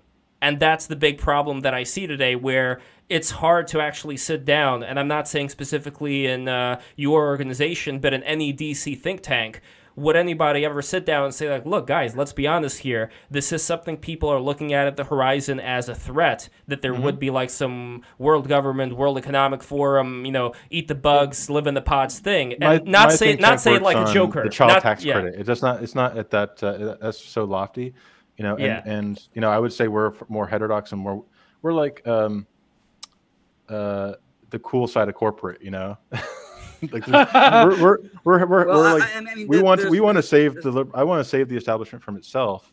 Me too. I don't think there is any way um, around. There's well, only through, and that means uh, I think the, establishment, the, establishment, needs to really recognize its problems, reform the, those those problems, and bring back like a degree of it, state capacity and competence and effective hmm. institutions, but not just effective, but also representative. Capacity. Ariel? Yeah, capacity to actually do do shit and because right well, now, like well, what, what really is going on is no one's in control. There's no lizard people in control. They, they, don't unless I'm like I'm I'm missing some really key aspect of it all. I mean, I think that there's corruption. Obviously, there's obviously corruption. There's obviously um, uh, uh, favorites being played, uh, uh, favors being given out. Uh, um, there's there's definitely like the establishment and the norms, and then there's also the the people that they are slaves to. Okay, I know that like all these things are like in in, in competition, but they're like you have to like you have to actually like see the bigger game in the fight. I mean, like there's like there's there's the stuff that happens within our country w- w- that people think about and people f- people are concerned about, and then there's the stuff that like the way that we affect the rest of the world, and the way that we affect the rest of the world is um, we lead the things that happen here sort of like happen everywhere else by some sort of weird chain of, of, of, of command, we, which is not like you know direct or obvious. Mm-hmm. It's sort of diffusion. It just well, yeah. it's not confusion. It's just no, it's, it's really just it's yeah. it's it, the rest of the world will bend to whoever's in the number one spot. Okay, after a while, all all nations will basically like change their policies and change their attitudes based on whoever's world leader. And so, if we're we're if we're the, the world leader, the whole world's going to sort of bend and be a mimicry of whatever the hell that we come up with. You yeah. know, I mean, every other yeah. nation is socialist, not by their own choice, really, but just because they they were yeah. conquered or they felt a revolution. Think of uh, Hellenic Greece, for instance, Nobody, Alexander the Great. What I'm saying is that like that that it's in it's in people's who want to subvert that's best interest for them to basically make America an untenable idea and and basically make it uh, scandalize it and to and to try and make uh, certain battles. Um, they're trying to. There's there's people that are trying to subvert us by making the United States crumble from the inside, obviously, and those people might be in the United States. They might not be. They might be in cahoots with each other uh, across the world. Doesn't matter. The point is that like their goal is to unseat us in that position, and to hmm. make it as easy and carefree as possible without any bloodshed. I'm sure. I'm sure.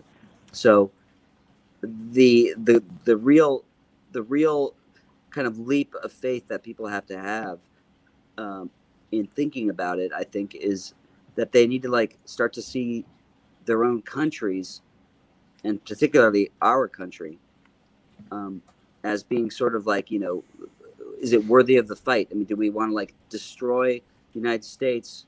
first and then tackle these these issues, these worldwide problems, these these tendencies that we have. From what point do we actually do anything at that point? I mean, it's really just to dissolve the United States and let somebody else take that spot.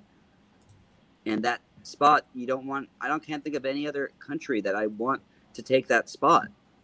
That's just what it comes down to. No, I 100% agree. I mean, I voted I mean, my feet. So we can't afford to like basically like we've been we've we've we've we've we've we've experienced and enjoyed the benefits of 150 years of no civil war. That's more than like any other country. So we're old by today's standards. And we've reaped every benefit from that longevity and from that ability to like actually kind of like live with each other and have these disagreements and not have it kind of like shake the foundations of our republic. So, in my opinion, it's it's really it's a matter of people like you know picking their fights and picking and and, and not getting distracted, not allowing themselves to get distracted by by total uh, uh, uh just just uh, um, controlled demolition. You know what I'm saying? I mean, like I mean, it's like it's like they're they're making us go at each other's throats as if we're the problem and that's not it. You know, there's mm-hmm. some bad people that are basically pulling the levers. They're they're they're they're, they're shifting the the landscape and they're changing it. But like we're just all following suit. You know, well behind. We don't even have a clue. Yeah. And we got Paul Town in the house as well. Paul, oh. I'm curious what your thoughts are on the uh, discussion. And also, I keep forgetting, do you have a Twitter or just the Instagram? Yeah, right now I have a Twitter. Uh, it's at China Warning which is the handle. um, uh, yeah, my thoughts uh, on. I mean, I'm kind of coming from a similar place. I think as Ariel Pink probably. Um, my my thoughts on are a bit more uh, related to like the second order effects of like like Ariel, so you were you were there. You weren't like in the Capitol, but you were at the event, and you, you know what you saw. I was I was I know where I wasn't and yeah, you know, you, you, were, yeah, but you, so you know was, what you I saw. I wasn't at the Capitol, so I didn't uh, take part in a, in a crime. yeah, yeah, you, yet, you were like, yet, yeah. yet I'm, I'm seen and treated as if I was at the scene of a crime. So, yeah. so, so that's that's that's an ongoing thing. That's an yeah. ongoing thing. That's not something that I can like walk back or even say anything about. I just know how the media works, having yeah. been in it for long enough to know that you cannot trust anything that you hear mm-hmm. and that there there there's nothing there's no um there's no depths that they won't plummet to yeah but like you you you the people you were around and the people you were with and, and the the area you were in or whatever you know like the, the general mood was not it was not a all right we're gonna go you know no there was not over. it was not yeah. like that yeah, it was obviously not that. Anyone, no, anyone who paid attention knows dude. it was not. I, I, no. what I went to was like a concert or, or like a, yeah. a, trip to Disneyland, dude. I, honestly, yeah. there was mm. nothing un, un, there was nothing uncouth about it. It was just like listening to a rally, like a big concert. There was like sound systems and stuff like that, and big screens and stuff. That's what I went to. That's not the same thing that this whole thing is about. Although they want to make it about that because it allows them to completely like lie about stuff eh, eh, when the premise is completely wrong. So so and nobody questions that. Nobody like starts to question whether like the whole thing was actually manufactured. It's like, dude, all the camera all the cameras were at the Capitol, not the fucking White House. How yeah. did they know? How did the, they know? Yeah, and apparently they, they, they had um, liberals had, seem to know about the insurrection so much more than the people that insurrected. Why is that? Why? Yeah, people, people are. how, how, they, how they possibly know? I mean, I'm, I'm, honestly, like, it, it, it doesn't get talked about at all. People get like wrapped up in all these other fucking arguments, and it's it frankly pisses me off how stupid people on the right and on the left are. It's mm-hmm. it's an embarrassment. It's an embarrassment. I can't even believe my the people I've known my life, who I respect and look up to, have just like lost their minds trying to uh, get over, you know, like like like mull over the details as if there's anything to really talk about. It's not that complicated. It's really really not that complicated. Mm-hmm. And yeah. and they're trying to make you make you think that it is. It's not complicated. We were we were doing okay through Donald Trump's presidency up until the virus. The virus is part of the fucking plot. Okay. Well, the virus the, uh... is the means. It's a means to actually to to change the landscape and to usher the transition. It's already been decided prior to that. Okay? These people want to impose their will on you. They had a plan. All these corporations got on board with the green stuff in the 90s when Bill met Bill. They think that mm-hmm. like they, it's they think they can tell it to you and say it to your face and then talk about you know stakeholder capitalism and all that kind of stuff. And like they like you're just gonna you're not gonna pay attention. You're not gonna care. But what they have a they have a plan and they've been spelling it out. They do it in front. Of But how much? Uh, how, sorry, Ariel. How much is this? Uh, this is to Samuel, but also to Paul and uh, Ariel and Geo. How much uh, do you think could be done? Not in the you know Alex Jones, the frogs are gay type of way, but in a much more professional setting. You know, some people who have a high degree of, let's say, nobility within the Washington machine, or in general, you know, people of good renown that they could sit together at lunch and they could have a similar conversation like we're having right now, bringing up exactly the issues that Ariel brought up and saying, okay, like, what can we make of this? Do you think that this is something that there could be enough things that could be garnered from this that could be legitimate and these people would consider to be legitimate? Or do you think that this is something that, upon your research, there's nothing there? Or maybe neither of those. Maybe this is something where the people who have these lunches and talk about these various theories, do you think that maybe they could just uh, decide to not speak about it at all because but, it would seem to be so crazy that they wouldn't even want to start and they'd be embarrassed to? ESG isn't a conspiracy. It's these things, they, like the real conspiracies are in front of your face, right? And yeah, um, that's and that's, like yeah, and but they're but they're not malevolent and they're not they, they may have mal outcomes, but they're not like people scheming to destroy the the white working class, something like that. Oh, nor are they, uh, that's, nor that's nor nor are they like bullshit, super bullshit. super coordinated. No, you guys disagree here. I'm coordinated, dude. There's so much evidence for it. it, it, right.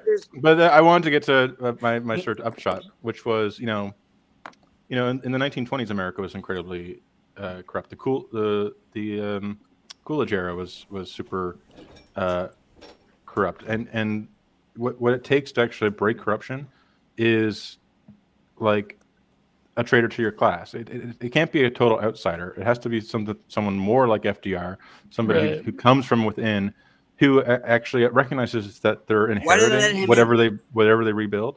Why right? did they let him in? Hmm. It's controlled, dude. It's well, controlled. they uh, to be they, fair, they needed a patch. It has to be, you know, No, Ariel, it has to- to be to be the, fair uh, to- the Deng Xiaoping. We need it. We need a Deng Xiaoping or a, sure, Xi- or or Napoleon if we're talking about. I know like, we had not- logo on this. Yeah, Yes. I was gonna say. no, no, and I'm not talking Yeah, about Napoleon as being, you know, the same kind of uh, the, sa- the same kind of di- dictatorialness. But the reason why I say Napoleon, well, well, hold on, hold on. The reason why I say Napoleon is because Napoleon had people on the inside in the French government because he took part in the, uh, you know, all the things they wanted him to take part in after the French Revolution. He was a great general. They promoted him up the ladder, and then he was able to seize power. Now, with somebody like Napoleon, he instituted a lot of great reforms, but he needed people on the inside to do that. But already, he was of a certain respectable position that I don't really see a lot of people today being in. So I think that's kind of what we're searching here. Like, Yeah, who I are the respectable people? Yes. Well, nobody respects the, the government. Nobody respects the government. Nobody respects the president. So that, Yeah. that's that's what that's what it comes down to. But we need Mitt Romney and Marco Rubio. Oh God, no! No, no, no. Oh, Oh, Lev, Lev, what I was But gonna I mean- say. but- Oh, yeah, yeah. Paul. Paul. That, that's true. All that stuff's that's that's all that's all very true. Oh, And, and, Where you going, Hildy? Yeah. What Paul? I was gonna say Yeah. uh, to your your question about like what can actually be done. I think like on an individual basis, like when I like I know people from like a lot of different areas, and when I talk to them, like pretty much everyone is all like essentially on the same page of oh things are crazy. People are just lying like the media's just lying about whatever's happening. It's not as cra- like the january 6th stuff was not what it's portrayed to be at all. And this is not just like right-wing people. This is like people who are very liberal or left-wing. Normal. um normal. yeah people, normal people. Yeah. When you in private they'll be like yeah like obviously these are just those are just people who got riled up. Some did some stupid stuff. It wasn't like a malicious thing. It was a angry people doing dumb stuff thing. Um and but then when when you're in a group setting all that kind of disappears i think we're we're kind of at the stage and you would know better than me uh, lev like the, the soviet union stage where it's everyone individually kind of knows that like this whole if we're living in like a, a fake reality, a totally like just completely farcical. Uh, these values are public, but they're in private. Everyone knows they're just completely ridiculous. This version of the event is completely ridiculous in private, but in public, we all pretend it's not. Um, and I think that's where we are, where it's like, Mm. personally, people are going to be like, uh, like normal, like like Ariel said, Yeah. and then when they get into a public, when you know, you know that the uh, I forget the term for it is, but like when there are cameras on them, when there's somebody with a microphone possibly nearby, everyone's going to adhere to like the state doctrine. Oh, yeah. Mhm. Well, that's everyone's everyone's scared. Everyone's Yeah. everyone I mean, that they're going to get shot if they if they talk to me. I mean, same thing I would say with the organizations that I'm a part of. Uh, people are very scared to speak their minds, but in private, they're able to tell me, like, love, yes, all this critical race theory stuff. It's like all bogus. But uh, what's interesting to me, though, you were talking about the Soviet Union. I would not say that we are at the same stage at the, as the Soviet Union, nor were we ever in the same environment as the USSR. USSR is a very specific thing as far as what people were able to get away with. This is why I recited that uh, quote before you got here from Solzhenitsyn, talking about how if people were to only have uh, resisted, you know, those arrests, you know, there's more of them than there are of the, there's more of us than there are of them type of thing, then we would have not had all these gulags. And my question that I posed to everybody, and I want to pose it to you too, because it was not answered, was what would you say is the point where the gulags can be recognized that they are coming, and this is something that everybody can agree on? What exactly would that point look like? I do Well, not. Lev, in s- I, I do not think. I I do not just- think it's the point. I do not think it's the point Yeah. here now at all. I, I- think I that think here we have a very weak leadership, and I don't see them doing anything of that. But what would be the point? I think we're past that. I think we're at that point already. Like I think Ariel would agree. It's like it's a, it's a very it's a soft. It's implicit. It's not explicit. You're not going to a camp. You're oh you're you're not getting booked. Oh you're none of your friends are going to associate with you. Oh you know your music career is gone. You're you know you're not going to get signed. Your label's going to drop Yes. you. Um and, and that's not just for music. That's for any creative field. Any not even for any creative field. Just for any corporate field. Like you can't Any corporate field. Yeah. Any corporate field. And I think we're we're past that point where and it, it's it's just like a, it's an evolved, more efficient because it's not explicit. It's not like you can point, you know, somebody can point at Ariel and say, "Oh, see, look, he got his life ruined for something that he didn't do, and he didn't do anything wrong." And somebody can say, "Yeah, that's messed up, but you know, that's just him. That's just sometimes things happen." But like in reality, it's every it happens to a ton of people, but it's just on an individual level. It's so it's it's so uh, it's much more uh, fine tuned than hey, look, everybody from this town just got sent to like a work camp. No, but, Yeah, but it's really it's no, really, I still I wouldn't mean, compare the. Hold on, Geo, one second. I know I'm Oh. suppressing Geo here, but I have to. On one Geo hand, harassment, Geo harassment. harassment in the On one hand, on one hand, Paul, I think you're right that there is a certain rhyme to what exactly happens. I would say you're absolutely mistaken, in my personal opinion, Mm-hmm. to equate something like you know brutal, systematic uh, murder machine that was the USSR with what's it's going right on here. Before that, though, it's right before that. It's it's not it's not quite there, but but it's right before it. It's it, it is it is. See, that's It- that's still not something that I'm sure about because that was a very specific You there situation where You weren't there. You weren't. I wasn't- You weren't, my family was there. The first time you weren't there when it happened, and I'm sure it happened quickly and swiftly and underneath everybody's nose. And they they basically learned within a number of years that it was a bull crap situation that they got themselves into. Not exactly. What was happening back then was it was happening in the big cities like St. Petersburg and Moscow. There were whole places in the USSR, uh, in the Russian Empire or falling Russian Empire, if you will, that were not under the USSR control at the time. So there was still some wiggle room for people. Obviously, in the big cities, people actually thought in the very beginning, because there was a revolution in 1917 before the Bolsheviks took over. People thought that, that after that revolution, there would be a similar government like uh, in England, for example. You know, the, like a parliamentary uh, system. yeah, right. Yes, right. Yes, right. That's what people thought. No, wait. The- well, Lenin, analogies I to the are you Soviet? Union. This was pre-Lenin. This was pre-Lenin. There was a revolution in Russia pre-Lenin, pre-Trotsky. Uh, the, they weren't there yet. This was There- still but it was- during it was World War brief, and One. It was, it was, it was, it was, it didn't, it didn't amount to. Yeah, well, it was didn't just- amount to anything because then you got those assholes coming over and changing things. What Well, I'm saying is that it could have been the di- weaknesses. Taking exactly, advantage of the exactly. But what I'm That's saying what- is that it could have been I been think different. we're more like Yeltsin's Russia than uh, Brezhnev's Russia. At my point, I don't know that. Well, the other the other thing that yeah, happened in think uh, Brezhnev's Russia, Yeah. and I, I said this before in other streams, but in Brezhnev's Russia, they would put you into a uh, mental institution and force feed you pills to fuck around with your mind as a warning to the others.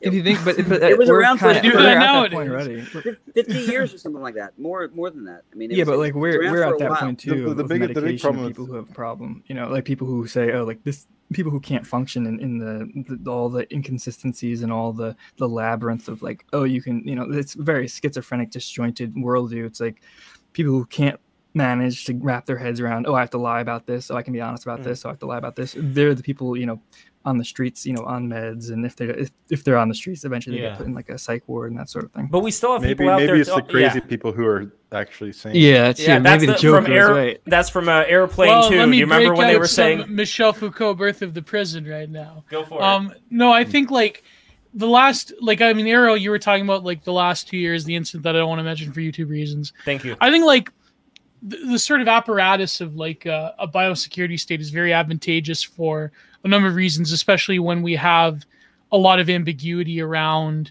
this, like the way that you know, I'm trying to say it without YouTube, you know, the way that the certain you know succulent Chinese dishes are changing, and the way that um, things are sort of surreal in terms of the state of exception for certain people over others. I think that you know, without getting into like crazy conspiracies, I think that's become like quite advantageous, and these type of biosecurity events have all, of course, been you know strategized since like you know at least the 50s onwards. Uh, but I do think that when it comes to actual the the uh, the, the sort of efficaciousness of the current regimes around the world, I think that if people get you know slowly apath- more apathetic around this particular issue, I think that maybe you know the sort of tight grip control that people have, that these governments have. I mean, it's starting to peel away. And, and I hmm. know in America nobody cares about the current you know thing, Amer- but America Canada, of like, a- course. Yeah, go ahead, Samuel. America can't even get like a coherent electronic medical record system, let alone build a Yeah. biopanopticon. you know, Yeah. I- you know, this is this is the big issue with it, and, and why like most Right. analogies to the Soviet Union are are kind of dumb because you know the Soviet Union really did have like smoke filled room kind of cabal kind of conspiracies because the structure of government provided for that. The big problem in the United States is it's polycentric. There's no one person in, in charge, true. and and and it, it, that leads to like declining state capacity because we can't like build anything anymore because anyone anyone can veto That's it. that's But, but it also means that like conspiracies don't people, operate people, through intentional. people that are in charge. Egoistic right. planning. They operate through cultural fads and sociological through trends. discourse. Yeah, this well, they're bought this and paid for. It. They're bought and paid for it. And, that, but, that's, that's the reality. Mm-hmm. and Samuel, it wouldn't mean that there wouldn't be people with tons of cash that would be able to infuse that cash into particular things that they would want to see in society. Right. I mean, we could all accept that that not, would exist. Yeah, this, is yes, but there are of... there are ways in which that it's sort mm-hmm. of like you know uh, Dragon Ball Z Powerball back and forth of like the lasers are like canceling each other out, and then mm. there's other other issues. It's like mm. how there's do not, we even know how to manipulate it? The Lincoln Project ran ads that Lincoln surveys showed no, made people no, want to vote the more Lincoln, the Lincoln Project. Yeah. yeah. yeah. No, I think Samuel. Oh God, don't mention the Lincoln Project. No, I, th- I think Samuel has a great point. the Lincoln Project more than I hate like the Brookings Institute oh, or any man. other explicitly like liberal organization because they have that kayfabe of like, well, we're common sense conservatives, and really, like, uh, like, yeah, you know. No, guys, I think Samuel. I think Samuel has a point. I think Samuel is white pilling us right now. But no, my, was, white, was, my, my white pill is that America, at, at, at the, the black pill for America is that we are Afghanistan after 20 years. We have this all this we we are yeah, all the all this fake civil society that like it doesn't really have much underneath it, and and no one is really in charge. We have like an amazing payment system or something like that, but like we don't have running water. Um, what? and well, in certain parts you know, of Samuel, you know, I looked at your account and I saw many of my based mutuals follow you. Now I realize why many of my based mutuals follow you. Um, so no, but that's that's amazing. But Paul, Time, I wanted to get your take, and then in Ariel. Oh, yeah, this, this wait, wait, I, I, I, want to make sure though, Samuel, did you finish? But I do think the biosecurity state. I, don't not... think Samuel finished this point though. He's oh just yeah, said shit, the, shit, sorry, he just said the black pill, but what about the white pill? Well, it's sort of a it's a it's a uh, it's like the black dress or blue dress that you see. depends how you look at it. You know, it, like on the on the plus side, there's really no no one in charge. On the downside, um, if the, if things were a little more centralized and a little more intentional, you know, Vietnam has an incredible public health system because the Gates Foundation went and built one for them, right? And they they like have you know contact tracing and have yeah, it's it's it's like a better public health system than some first world countries, right? And that's because it had some degree of hierarchical organization. Whereas I can't even, you know, if you don't have really good insurance, you can barely get anything if you're at a network, right? In America, yeah, that's because like we're super like we're super fragmented. Yeah, on the plus side and the downside, America's too broken to really be efficient in certain things. Right, and that means we're mm. too we're too fragmented to have any like hostile takeover that, like the the, uh, the chaos and the polycentricity, it makes us robust Mm-hmm.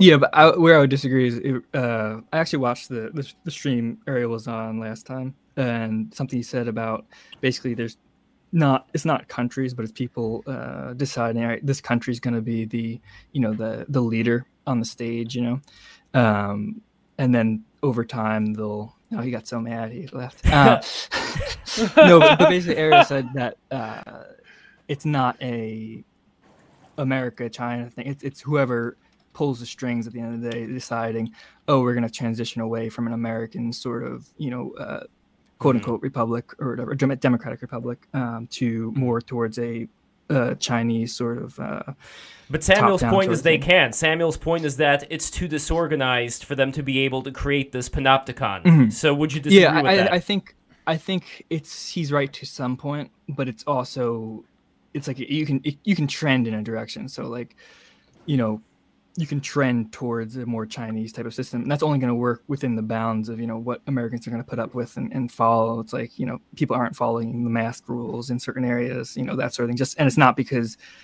you know, it's not for a lack of trying by the government. It's because certain areas are just, they don't care. Um, and whether yeah. that's a good thing or a bad thing is up to you or whatever. I, um, no, it's but, not complete.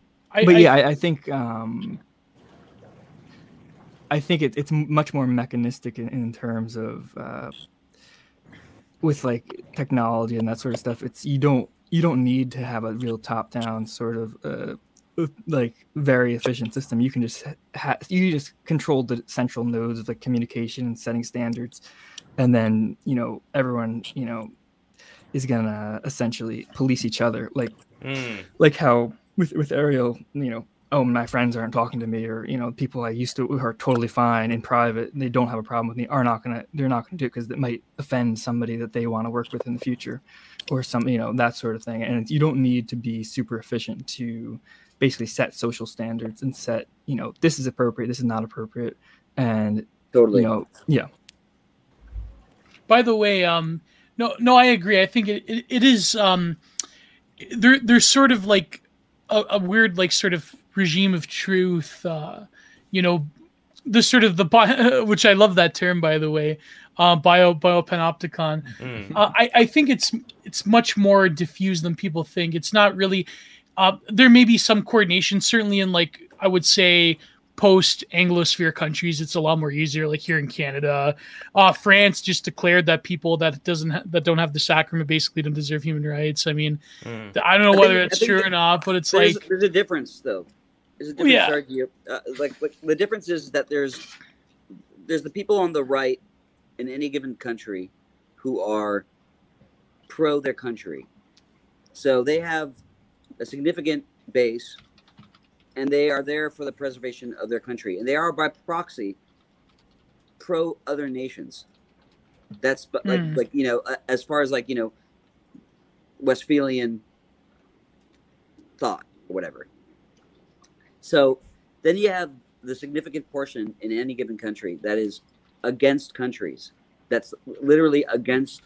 That's that's pro one world government and thinks that basically that they can dictate what every other nation does and doesn't want want nations doesn't see control in that realm they see control as a much more uh, uh, uh, hierarchicalized imposition on other nations mm-hmm. like like like mm-hmm. there's like all these like sort of like sustainable esg stuff that's like sort of like going everywhere why because it's corporate because it's basically it operates outside of the realm of nations, and, and these are you know uh, uh, companies that are outsourced and that are hired, and mm-hmm. they have their um, their minimum. This and, is like one of the weird like ironies of Trump, right? Because like he wanted to put Judy Shelton on the Federal Reserve Board, right? And Judy Shelton wanted not, not wanted a, a, listen a North I, American I, I, currency. Think that, like the, the, the Republicans have much of a platform whatsoever. I mean, I'm not even like advocating for them. I think that like if anything, Trump was just putting on the brakes on some of the, the crazier excesses of the the liberal party. I mean, they wanted to go for broke and basically are like addressing all these things that are just basically there to undermine the sovereignty of any nation. I mean, I mean, like they're they didn't want to like they want to make a point that like it's not working. It's not working at all. We got to throw the whole thing overboard. Look, look, it's not working because we're making that not work. I mean, that, that's that's essentially mm. what hmm. it is, and they're just accelerating the disillusion of countries, and they're doing that with the help of liberals and leftists in other nations, which are all in cahoots with this idea of no nationhood. And that's I think in, in, in some ways they're, very, very they're fighting the last war. I mean, that I think that that critique made sense, like in the late '90s, early 2000s, when there there actually used to be like journals, academic journals of uh, regulatory harmonization, right? Oh and, yeah, yeah. There, there were um, quite a few but, of them. But, but like now, now I think I think there's that, there's the trend is that that that has sort of plateaued, and now people are talking more about balkanization. Mm. Oh, well, yeah, that's the thing is the people talking about balkanization are people who are like the middle class, lower class, who don't really have any power. It's like. Uh, as far as I mean, the level of global politics, like yeah, like, at, the, at the at China the controlling day, like block and all the leaders have pretty much agreed to the, the globalization. Well, can I run this idea by you? Oh, sorry, Paul Town. No, you go it. No, I want to run an idea by Samuel, but f- before I do that, and then we'll get Ariel. Uh, I want to say to apparently we banned someone who gave us super chat. The guy was like asking Ariel to play round and round. This is not a fucking concert stream, bro. Please do not disrespect. Might as well just ask Ariel to play fucking Freebird. Freebird. no, he's doing it. See, he did a bit of it for you, you fucking ingrate. So I'm kidding. I, I appreciate it. Any donor, yeah. but might as well just ask him that, to play. That could Freebird. be like the exit. That could be the exit thing. Does it incentive? All right. See you later, guys. no, no. I, I just didn't want to disrespect our guest, uh, but so I wanted. To, fuck what was my point? Um, I wanted to run this idea by Samuel. Um, y- you mentioned. Uh, well, I'm not going to sub to anyone because I know he's a friend of Paul. But there are certain dissidents that believe that maybe with increased balkanization, like maybe the American security state will go easy on like I don't know people on the far right if like China takes over huge swaths of the economic output of America. It's like I don't know about that. Do you really think that people that either in the left or the far left or the far right that are you know sort of dissidents that they would have an easier time of it if like a power like China rivals that of the US the way in which certain I guess Soviet dissidents found a voice when America, it was all but inevitable that like, you know, Ron, Ronnie Reagan with his cowboy hat and capitalism and Coca-Cola is going to come and like, you know, no one wanted to buy Bulgarian yeah. shorts anymore. I don't know about that. I'm skeptical of that, you know. Equation. I think it matters. Me too. Yeah. I think America is yet to wake up. You know, maybe Afghanistan was like the Suez Canal moment, or, or Taiwan will be, or something like that, um, to wake up to that, that we are entering a new a new um, era of where Pax Americana is not the full Pax. it's partial.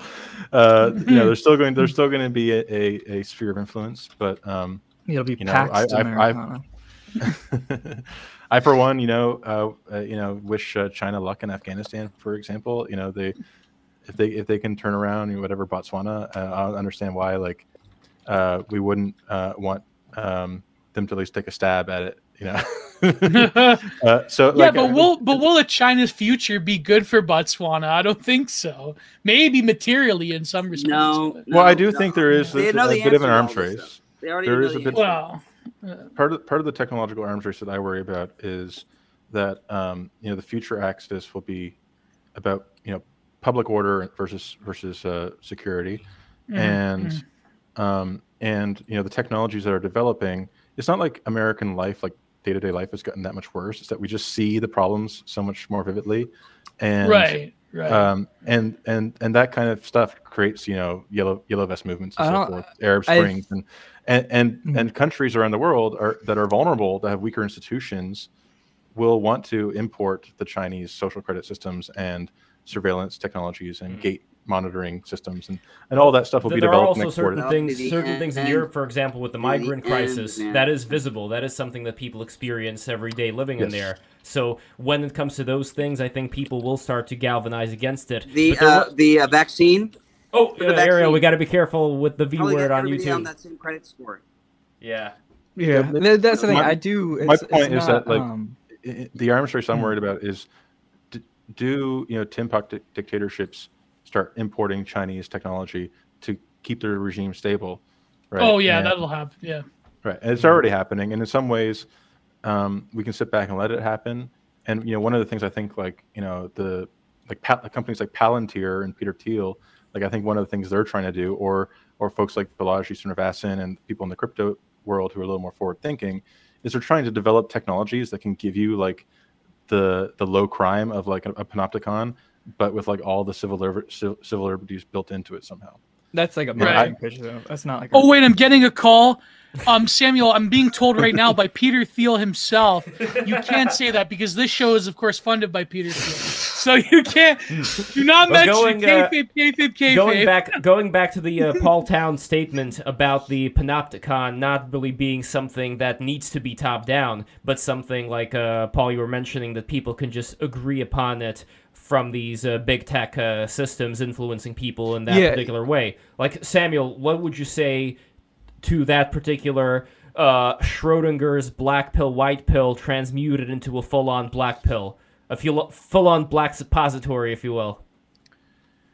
Uh, uh, what the face that Facebook is turning it, creating a panopticon? Or, it's not. it's not. it should be like electricity. The, uh, it should be like power. The power grid. This should be. It should be like. They should have a you know, uh, you should have a Edison, and then you have a, a Tesla. You have um, you have certain things that like basically are given to everybody, and uh, and, and I think that like the internet should probably be have that role top down. Mm-hmm. Um, yeah, and and, yeah. and it should there should there should be definitely some some restrictions that basically uh, are imposed by by by United States designers. I mean, the people that made the, yeah. the internet. That's yeah, I, I, I think speech has never been more free than it is today. That's and not this, true. No. This, this, oh, oh. this man next to me has been banned and, multiple uh, times, right, oh, Paul? Yes, yeah, sorry, sorry, you didn't get to tweet on a platform that didn't exist, you know, ten years ago. But like, wait, like, wait, wait, to me, like oh, my, my worry is more that you know we will that there is some optimal, just like how you, know, you how learn, is you learn in free- how- economics. But that's you learn in not, economics what you that said there's so no dumb optimal. you can't even go on past that. The Like, optimal- that's like the the, dumbest thing I've pollution is heard. not Yeah, hold on. Let's Like, not go past that. that, right? Whoa, whoa, One at a time. Paul One at a time. Town. One at a Paul. Town. Retort That's- to what No, Samuel no, said. Samuel. Let Samuel That's explain. so then Paul. Town. Okay, will- okay. Samuel, So explain. all right, so The there's a yeah, there's a Paul, you can go right from there. So let me make a really quick point. Mhm. The, we, you know, the Econ 101, the optimal the optimal amount of pollution is not zero. There's going to be some amount of trees you got to cut down, right? Yeah. I wor- I worry that in a, in a broad sense, there's the optimal amount of censorship is non-zero as well, and I think we are entering a world where anyone can say anything anytime they want. And yes, you'll get you know, you know Susan, what's her face, will boot you from YouTube, Mm. but Sometimes you'll sweet just go Susan. put it on. Yeah, you'll just go to put it on whatever, um, and and I think um, you know I, I I wonder how we find that balance because there were forms of censorship that weren't censorship because they were just they were natural. It was like a, a, a mountain in your way, right? And now the censorship has to be more intentional. Has to be something people actually choose to do, and that has very different moral connotations. Hmm. Um, Yeah, I'll give you a good example. So, so do you know Parler? You've heard of Parler, probably. It's this horrible, Yep. horrible, racist, insane, white supremacist uh, social media site. Um, and really, And they're all that. boomers. It's, yeah, but it's it's dumb. It's like it's dumb people. It's like not enjoyable to be on. But Yeah. so so they tried to make a site. They got popular. This is actually relevant because they were very popular on like January 6th and that sort of stuff um, when people were getting banned and that sort of thing.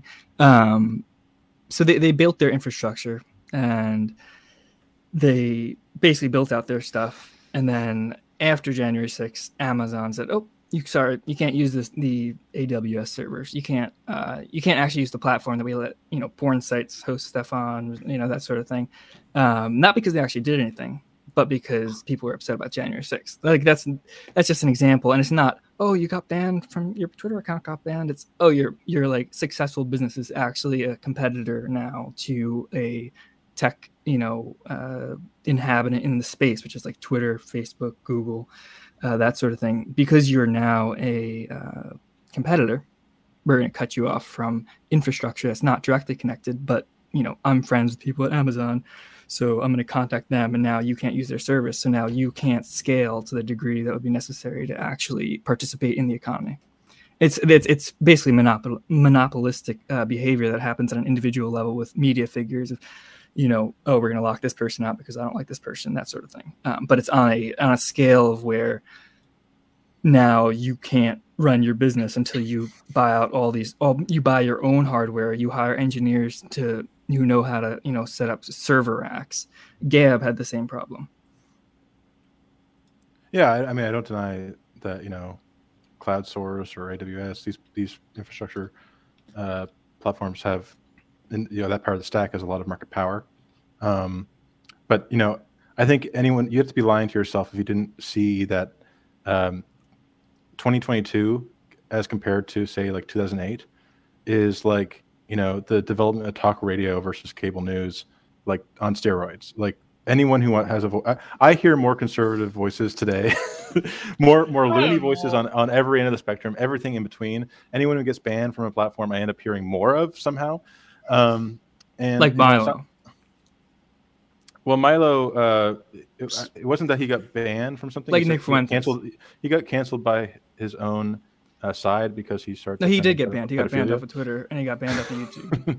Well, I mean, he did- Milo he and did get- he did get banned, Well, they but the both we cut don't- deals the with reason we don't hear from can't Milo- fly can't fly. i got his money you can still go the hear milo if you want. He's selling holy water on some youtube channel.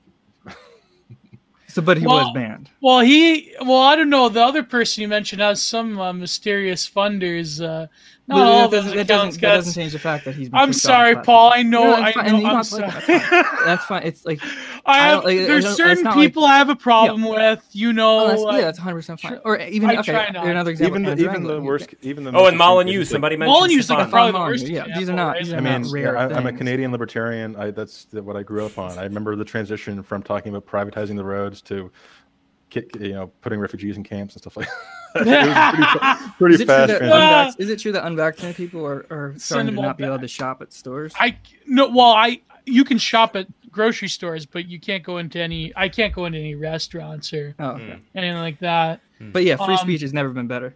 Okay, so, so Okay, so, It- it- So it- here's the unless thing. you I think unless Nick, you inject Nick Fuentes, he gene wouldn't therapy even into know your, that was a blood, person you can't go existed shopping. ten years ago. You know, Hmm? I said he wouldn't even know Nick Fuentes existed ten years ago. He he wouldn't he wouldn't have had a platform to get banned from. Yeah, because he was kind of young then. You I'm know, not going to. the- no, but he means like if like Fuentes, as in like now. He, I, oh god, They would have I- been on some like random IRC channel or something.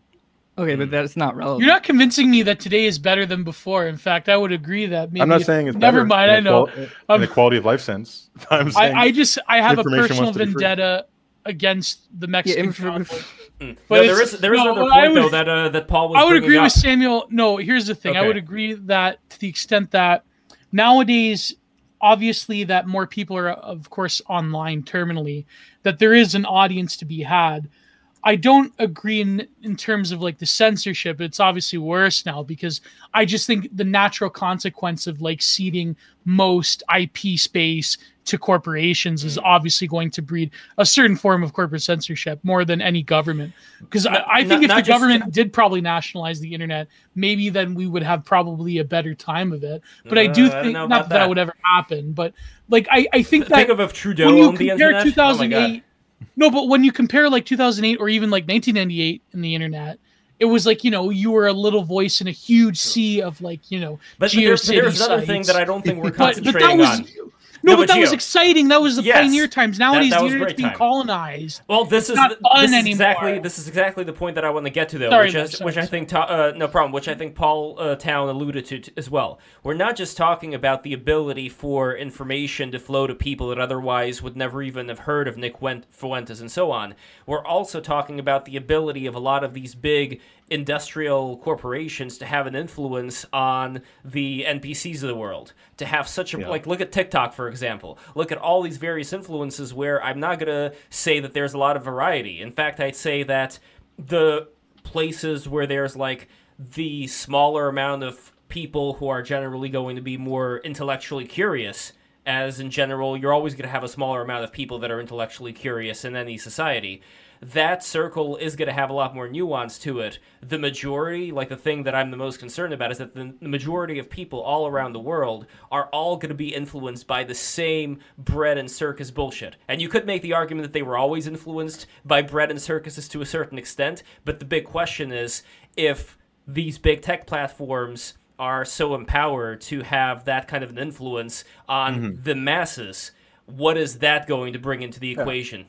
I wrote I wrote an essay on this called if you search for um, social media as engineering disaster, where I where I talk about you know if you open up a, a, a like an engineering textbook, they'll talk about the famous case of the, the you know the bridge that they constructed, and in, on paper the bridge should have stood should have should have you know been stable, but what they failed to factor in is that as people drive across the bridge, there's a natural resonant frequency. And that natural Right. resonant, resonant frequency builds up and builds up and builds up, and suddenly the bridge is going back and forth. yeah. Yeah, and uh, I think something similar happens in culture and in, in our institutions where the thing that, that social media does, and it, and Twitter is a good example of this. Um, uh, you know, when when George Floyd, those videos came out, or when uh, the guy in Tunisia lit himself on fire. you Oh, know, yeah. the, the, their social media provides a way of synchronizing our, all our attention in, on Mhm. these flash in a pan moments in a way that can be incredibly uh, incredibly disruptive because our institutions sort of like um every, it's like everyone going in the elevator all at once or something like that It- we- They narrativize them as well. Like yes yeah and they end up feeding off each other and and, and creating these um, feedback loops that will cause a bridge to, to buckle until it breaks right Yeah, but is that Um, a fault of the bridge, or like is that a, no is that, the that is a fault If, of- if so, if that is a fault of, of cultural synchronization. Yeah, if- fact, if I think I think we're living through a kind of I'm not going to say Web three. where it's like an evolution that's stupid. bottlenecks. That's, that's stupid. Uh, but I do think our cor- our current corporate corporatized platform based internet is is temporary. Um, yeah, and and and even technologies like like TikTok mean that everyone has like a slightly different for you- for you page, and it's not like everyone is seeing the barbecue and uh, and Primus videos that I see. Mm-hmm. I think TikTok's even more destructive though in some ways. I mean, I think well, my friend Katherine Dee talks about this default friend. She talks about this quite a bit about but that's for different issues. Yeah. But I, I, think it's no, amazing but, but Samuel's TikTok... barbecue, for example, like there are going to be people out there like Samuel who are uh, you know very refined barbecue Canadian barbecue aficionados. Right. But then there are also going to be there was this horrible thing I saw with this woman with her child who was dying like in the incubator or something, and she did the fucking TikTok robot dance. Oh, that right one. next to yeah. right next to the baby. Yeah, and, it's making hay while the sun shines. Yeah, you know, so this kind of thing, whatever whatever this is, the concern yeah, here is that, that this yeah, this could be good for her, good for her. But this could be something that could take people to some other level that we're not even aware of. Like the next generation right now, they didn't even grow up like I grew up where I played outside. They're like oh, fully oh, yeah. online people. So what exactly yeah. is going mm-hmm. to happen to them when it comes but, but to also big uh, TikTok, uh, infrastructures? Well, I was talking about this with with default. I, I gotta call her. I'm on a first name basis with her, by the way, because we're good friends. Mm. Um, but me wow, and Kevin, celebrity over here. oh man, but uh, we were talking about this how in terms of the early internet, how TikTok in a way is an inverse of what was the norm, which is anonymity, never posting your face, so forth. Now it seems that the face becomes the vector of internet content. It's very alien to what content was before when it was text based, it was video based. It was YouTubers that wouldn't even post their own face, their own voice even. It was sort of this the the ethos of the internet has so fundamentally hmm. changed because a a better like a wider demographic of people and like mm-hmm. just a natural leveling of bigger platforms yeah. come about well, from. Yeah, the internet was created yeah. in 2014 with with Instagram. Really, yeah. I think.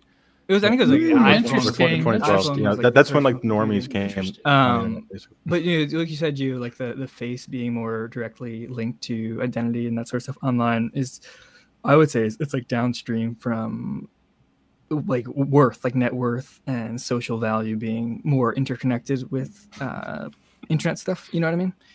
Um, and mm-hmm. as the internet kind of takes more of the you know percentage of like how your value is determined as compared to offline stuff, uh, people now put themselves out there more in a personal sense instead of you know prior to you know 2008 you know IRC you know even even up until like 2012 2013 people are still using IRC and stuff um, you had like these more niche, you know, forums. You had very people kind of kept their things separate because there wasn't really an incentive to link their digital identity to their physical one. And like as for bodybuilding, the, yeah, yeah, for bodybuilding, um, and as the social, like the person's social values now more related to online stuff for an increasing amount of people than even offline right. stuff which also makes the censorship and the access to mainstream platforms actually very important because you know if you're like a reasonable person you know and i'm not listing you know, stefan molyneux or any of the people i listen to not insulting them but they're not they're the exception like they're more you know leader types whether you like them or not like they're more you know i'm going to say what i think and people are going to follow me.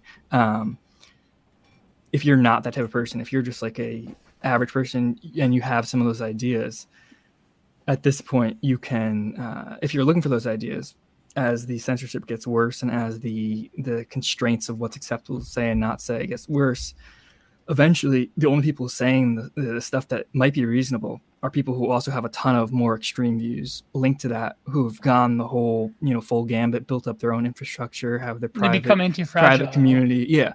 And eventually you get all these you know kind of milk toast people who are very reasonable. And the only outlet to people talking about oh like this this uh, you know uh, Chinese food thing is is getting uh, a bit crazy, or oh, uh, the January 6th thing is getting a bit crazy, or oh, you know, whatever is getting a bit crazy. The only people they have that talk about it, you know, are going to be people who then you know are just so gung ho that they're like yeah. professional agitators. Because those are well, the only people who can actually like live because they're the only people who can speak what they think is true get punished for it, and then turn it into a career where it's a media thing instead of I'm going to talk about what I believe. You might disagree, you know, make make it mad at me, and then I'm going to go back to my job. You know what I mean? Yeah, it's not going. It's it's not going to Skinner box them the way that like letting them on the platform or like just shadow banning them will. Because I think that like that's why people are so persuasive and have like cults of personality built up around them. Like you can name any sort like I know this on my experience on the right. Like you can name any sort of like dissident like even someone who is like let's face it not very bright or whoever or who like says edgy based things then you can like really become like a viable e-celeb just by the fact that you have been banned so yeah I, you, you'll like this it's uh it's uh essentially the modern version of indulgences it's like exactly Oh, I want to say I want to say the N word, but I can't say the N word because obviously my life would be ruined. I'm gonna go find some streamer who says the N word or go some, some Exactly. bloggers the N word and then pay him money. I'll feel good because I'm supporting this guy who says what I want to say, but I can't Hmm. say it without getting fired. And then I go on my day. And then this guy is essentially he's essentially uh, he the the the e celeb is the the modern version of the indulgence for you know people who have a normal life don't want to go through a hassle and then so they'll just find somebody who says what they want to say but can't say give them money and go feel good about it go about their day But what do you think is going to happen to the uh, fence sitters if we're talking about these people who right now uh, consider themselves to be pretty liberal, don't like the crit- critical race theory stuff, don't like uh, their you know fancy New York City lifestyle getting ruined by the homeless? Where exactly do they go? Are so Paul? Are you saying that they're going to be at the point where they cannot? Eh, by any reasonable estimation, talk about these problems at work with their uh, friends. You think that the the Yeah, noose think- is just going to tighten around their necks, that they're not going to be able to do anything. Yeah, it's, it's uh, I think anarcho tyranny is like the best way to describe it in the terms that have already been defined. But and this this is sim- this goes back to that long long ago we had a stream with Bard. Um, Mm. We'll have and- another one soon. Yeah, I want to I want to be in that. And uh, basically, I was saying I think with technology and uh, decentralization of stuff, I think we're heading towards first world countries essentially becoming more second world and kind of it's like you toss the ball up, you know, and it reached its apex and it's now it's starting to fall down. It's not going to fall down to where you catch it. It's going to fall and land on like a, a shelf out of reach and just be stuck there where it's like you know there's gonna it's essentially gonna stuff is gonna break down the the quality of leaders because you know in the past it's like if you wanted to be you know successful you wanted to be involved in the government you know you wanted to have access to that sort of stuff. Now with tech you don't want like zuckerberg dorsey maybe zuckerberg because he's kind of weird. He you know was trying to run for president or something earlier but like dorsey you know people who are running these tech platforms they don't they'll get brought before congress and congress will yell at them and they'll sit there and they'll take it. And then they'll go back to their job nothing will change. They'll get all Yeah. the money without any of the responsibility of, of leading people because they just their capital is completely disconnected from any sort of uh, geographical location. You know you can just move the server farms if it gets too Mhm. bad. And i think what we're headed towards is essentially you know the the government's for like for suckers at the uh, you're getting you're gonna get increasingly people who aren't very talented get into it Oh, because that's their only way. And then the people who are like industrial, people very capitalist, are just gonna be like, all right, well, you know, I'm, I'm a digital nomad or whatever. Yeah, they and- have a house yeah. in uh, what was it? Not Brazil. They have a house in uh, Puerto Rico, for example. Well, Uruguay too. Like a lot of these places, a little bit far off, more friendlier towards What's uh, the the crypto various things. country now? With Yeah, like, that's the the El one I Salvador. Oh, El Salvador. Salvador. Yeah, yeah, yeah, that's Oh, I thought Argentina. No, no, El Yeah. Salvador. Oh, Puerto Rico is Argentina is a up there. different country. Yes, Yes. for different people. No, no, but there's but, the uh, one where I know the guy who's like a crypto head. He's like a millennial crypto head. Yeah. He Well, runs things. And uh, Brock Pierce is also doing some stuff. But uh, Samuel, what is your opinion of what Paul said right now? Would you agree with him? Would you counter anything that he mentioned with this uh, with with this per- perspective of his? Um, he said a lot of things, and I'm trying to think of what like the core. Well, the basic the basic uh, the doom and gloom. anarcho tyranny, and Yes, the basic I- I- doom and gloom of the an- anarcho tyranny of what he sees happening with these big companies, as well as what my concern is. Like I always say, what happens to the fence sitters who feel like they can't talk about a lot of these things? Paul thinks Yeah. that they're going to be silenced even more. again, I, you know, I I, I kind of think that, um, you know, we tend to think that certain trends are at their worst when they're actually sort of at their at their best, right? Like we freak out about about like uh, racism and, or you know, child poverty and malnutrition and, and food insecurity in America during an obesity epidemic. You know, we're, we're always like worried about um, things sort of at the, at the wrong point. And for me, uh, yeah, I, I kind of, you know, I see the censorship. I see people getting kicked off platforms and stuff like that. I kind of see it similar to um, the the, the boom in, in in cable news and stuff like that during the Trump administration It's kind of a last hurrah for a, old a dying medium, media. Yep. old age media, and and I think that um, you know to the extent that you see platforms scrambling to try to control narratives and stuff like that, is because they, it's because the narrative is like sand in their fist and they squeeze it and it keeps running through their fingers and they panic. Um, uh, and I think it's only going to get harder to control. And that goes back to what I was saying earlier, which is, you know, what if it turns out that, you know, there's a non-zero amount of control that's useful or that is required to avoid calamity. Um, then, then what do you do? And especially in a low trust environment where you don't trust anyone to actually be in charge of that control. Um, and this goes to, you know, my point about information being more free now. I'll give a couple of examples, uh, both Canadian because it just to be annoying. Um, you know, when when when Sun News wanted to be the Fox News of Canada, the CRTC, our, our uh, which gives the uh, uh, broadcast licenses, told them no because we, we have like a fairness doctrine type thing. It said you know you can't you can't be a you can't have a broadcast news show. You know, a few years later, we get Rebel News because no one there's no one controlling the internet, right? Um, similar with uh, with Trudeau last year said something like you know, in Canada, we historically had these content requirements. So if, if you turn on the radio, you know, one in one in five songs has to be Justin Bieber or Bryan Adams because that's like you know cultural yeah. nationalism. You know, you can't do that anymore with Netflix and YouTube because it's just an open forum. Um, and so Trudeau came out last year saying, "Oh, we need to bring content requirements to the internet." It's like, no, the medium does not let you actually enforce those kind of rules it's like sand in your fist, and you, the more you try to squeeze it, the more it will, will, will drop, drip out. Yeah, but to be fair, the media, the rest of the Canadian media does target um, to- totally. rebel media like mercilessly. Of, of course, but you know we're, we're living. Roadblog. Yeah, yeah, go ahead. You know, um, we're you know we're living through the history, so we're seeing in real time, which feels painfully slow. But um, mm. when people look back in a century, this period will seem like a really rapid period of of change and disruption that um, you know was a blink in the eye. Any counter to that, Paul? Yeah, if you if you talk to any big YouTube creator, like big like really big ones, not in politics, uh, just in entertainment, uh, they'll all say that their videos don't get recommended as much, and they all get re- all the recommended ones are now like late night with Jimmy Fallon or whatever. Um, and, and that's not to say like I, I agree with you. What you're saying is that you know information. So 2018.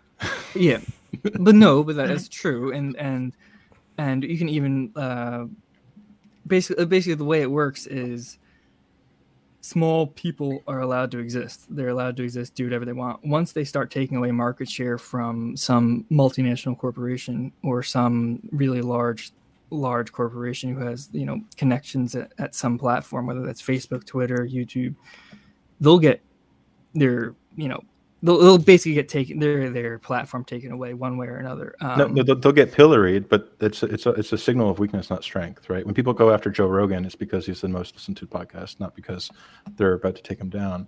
You, know, you hear that, Ethan Klein? well, no, it is it is a, it is a uh, it, it's a. I think that's where where you and I disagree is that you're saying there it's like a last ditch thing where I'm what I'm saying is it's a we're just gonna now do it out in the open. It doesn't matter. You can't do anything about it. Um, it's not a like, like if I step on an anthill, that's not a, like a symptom of weakness. I mean, it might be a symptom of like some psychological issues, but it's not a symptom of oh, I'm, I'm like the ants are gonna take over. You know, they're gonna move into my house. It's oh look, I can step on you and you can't do anything about it. And that's pretty much like yeah. the the the in I don't know maybe circa 2010 20, 2012 something around there there was a, a all hands on deck effort to vilify Amazon that was being led by large book publishers because Amazon oh, yeah. was cannibalizing their market share. Mm-hmm. And you would have said at the, at the time, look, these like car- cartelistic publishers are trying to uh, shut down like the new new kid on the block. Yeah, uh, and it was kind of true, but like it was also a signal of the fact that they were, um, you know, in their twilight. And I and I think uh, that that's going to be true too of you know whatever whatever Cuomo brother is going to go on a rant about, you know, the podcaster that's getting 10x their viewership. But that's the thing too. It's like I agree with you about the the old like so where I agree with you is like with print media, yeah, it's definitely the case. Like uh you know, newspapers, books, that sort of thing, publishers, that sort of thing, they're definitely on their way out. It's like for me, you know, I've I've self published on Amazon, um, and that sort of thing. And it's like at a certain point you don't really need publishers because you have the technology mm-hmm. to, to distribute and uh, with amazon and that sort of thing um, But, but what comes but, what comes after that? You know what I mean? Right. What, now, Just use an example you yeah. gave, right? Like the the Late Show with Stephen Colbert, you mm-hmm. know, being in your in your YouTube algorithm. Do you think there will be a new Late Show host after Stephen Colbert, or do you think when he retires, oh, no. that'll be the end of it? Because I think it'll it's a new version. So you have you have H3H3, you have Hasan Piker, you have v- uh, Vaush, and they're getting funded by people, and then they get preference in the Twitch rankings and YouTube rankings. And yeah, but they're they're the Il, they're the Ilhan Omar of uh, of entertainment because they all have small dollar donors.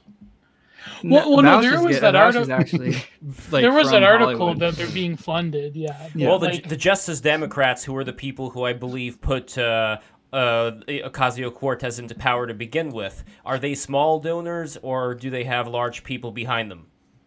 Specifically, that group, uh, Justice Democrats. So that would include Hasan Piker. That would include his uncle. Well, there there was a gray gray zone article where basically uh, contra not ContraPoints um the other one that recently transitioned Philosophy Tube. Mm basically getting funding from different organizations to push certain narratives. But that's like neither here nor there. I mean, yeah. I'm sure like. But it's still right what basically that, what Sa- what Samuel is leaning on here is that these still do not altogether amount to what something like the legacy of you know uh, Jon Stewart and Stephen Colbert no, and Viacom, not. all those I mean, all those forces. Like, well, that's the thing. I would smaller. say like to somebody a bit younger than us, somebody in their, their late teens or something. Hasan Piker's probably somebody like Hasan yeah. Piker is more important than Jon Stewart. Oh, definitely. He's more. If you're a zoomer, He's in a yeah. in a cultural context, yeah. you know, as as time goes on, he'll increasingly grow. And, and there are also questions about other countries. For example, I wouldn't be surprised if allegedly a country like. Um, uh, Turkey, for example, in the case of certain connections he may have uh, familially, or in the case of Qatar, oh my you God. know, and Ilhan Did Omar. just like use his ethnicity against him, Lev? no, he has family inside of uh, you know inside of Turkey, and they may have some government connections. I mean, yeah, that, yeah it's, and, and I, get what you're saying. Like the it's not like uh, there's going to be a new TV show that replaces Jon Stewart. It's the there's going to be new propped up people in the form that fit the form factor, whatever the right. dominant medium but, is. Yeah, and then the people who are not supported are going to be kicked out. You're starting to see it happen already, though, right? Like the reason the reason NBC would have uh, a late show, right, was because it was sort of it was content marketing for their you know mercenaries and and, and the, yeah. the real businesses and stuff like that, right? And like over time, they're they're learning to adjust and realize, oh, actually, we need to get that girl on TikTok who does the goofy redesigns of company logos and like get them to like you know get them to do something for our logo right taco bell will like you know taco bell will be on that uh that girl uh flossing next to her dying da- daughter oh. like, not not cool bro it's like whoa why is a brand commenting they tried that like with the early memes like there was that one um American Tub was girl? it American Airlines? Yeah. They had like the double rainbow guy. They had Numa Numa. They had like uh yeah. Who was tight? You know, the guy that sang chocolate, chocolate rain. Yeah. Like they, yeah. It failed. But I think the difference being is that the reason it failed is because we know that internet memes at the time were very ephemeral and very like not, you know, one dimensional. But nowadays, if you get a TikTok influencer to do your thing, that's right. of orders of magnitude different because now the sort of like the celebritards, the current celebritards, the current crop of celebrities, celebritards they're sort of self-generative. There's sort of there's an autopoiesis of like you know content creators coming down the pike. But whereas before we had to sort of uh, go and like you know um, what was that guy's name? Ron Perlman had to go out. Was it Perlman? Was it Ron Perlman? Not the actor. The the the the boy band. Uh, oh no, Lou Pearlman. the, Lou the Pearlman. Owner. He owned yeah, the blimp owner. Ron Perlman's like awesome. Lou Pearlman had to go to these like you know midwestern towns and find these boy bands and had to apply them with drugs and uh, other things. Uh, and mm. but nowadays it's it seems that the the age of the influencer is like this mm-hmm. decentralized. Uh, Mm. But there, but there is an idea. Machine. There is an idea that was brought up by somebody in the chat, and I I hear this all the time that the BreadTube people are all financed by feds. We can't rule that out. We cannot rule out the idea. well, do you want to be... get Caleb Maupin on after he wrote that article? Like, sure, why not? Well, yeah, no, the idea the idea here is that we, I mean, he's a crazy communist too. Obviously, there was a, there was a great interview. But... There was a great interview with Tim Dillon and uh, uh, what's his name, Lex Fridman, where they were discussing all these kinds of influences, and they were talking about how these organizations they're not a monolith. You would have different compartmentalizations within yeah. any intelligence oh, agency, yeah. where some people may go rogue, some people may support this side, some people may support that side. So it's not like this monolithic thing, but also there could be the idea that there may be some people out there who, I believe the example they used was Walmart. With Walmart, you have on one hand the standard procedures of people working in the Walmart, you know, the greeters and so on, doing their jobs. But then the other hand, you have Walmart corporate. You have people that make certain financial decisions of where we're going to have the next store. So he was making that analogy. I think it was Tim who was making that analogy regarding the intel agencies, where yes, you have certain standard procedure of what do we do? We find out information that will be pertinent to protecting the United States from uh, threats. But then on the other hand, you would also have certain people who would plan ahead strategically and think, how can we make, I don't know, how can we soften these lefties so that they're just going to talk about the culture war, they're just going to talk about gender identity, and it's not going to be like the Occupy Wall Street, take down the banks sort of energy. If I was somebody who would be brainstorming ways of uh, lessening the impact of certain black bloc people, it wouldn't be the worst idea, would it? So I'm just saying, like, I don't see this as being something incredibly fringe to assume. But I don't know, Samuel, do you, do you feel me here? Yeah, yeah, totally. Um, yeah, I, I think in retrospect, like when we all do this podcast reunion in like uh, 40 years, we're gonna we're gonna feel like all this stuff. Yeah, this all happens so quickly. Um, you know, because because it is it is like you know I, never had I never purchased cable in my life. You know, I just turned 30. I have never had owned cable. My dad still has cable. My dad my dad still doesn't have a, a smartphone, right? Um, there's a generation that and, and that generational overhang, you know, sort of makes things move slower than they would otherwise, technologically and culturally. Uh, but but progress is you know one funeral at a time, and I think we're we're you know on the precipice of a lot of progress. Put that way, and then. Mm and then you know everything all these trends accelerate um, uh, and and that and that decentralization means that like the old sort of black bloc uh, you know WTO 1999 protester just seems like totally anachronistic right because McDonald mm. McDonald'sization it, it was it is not the issue at that point it does become more of uh, you know I don't know if Foucaultian is the right way to put it but um, know, you have to you have to reach for different homo- the, the the homogenization thesis of like you know first first gen critical theory or whatever just mm-hmm. seems like totally wrong and you know it's not that we live in this mass production society it's that we live in this like mass customization and personalization yeah. society and we we we lose all those we lose our common cultural narratives um, and then maybe we start to look back and sort of be nostalgic for uh, have you?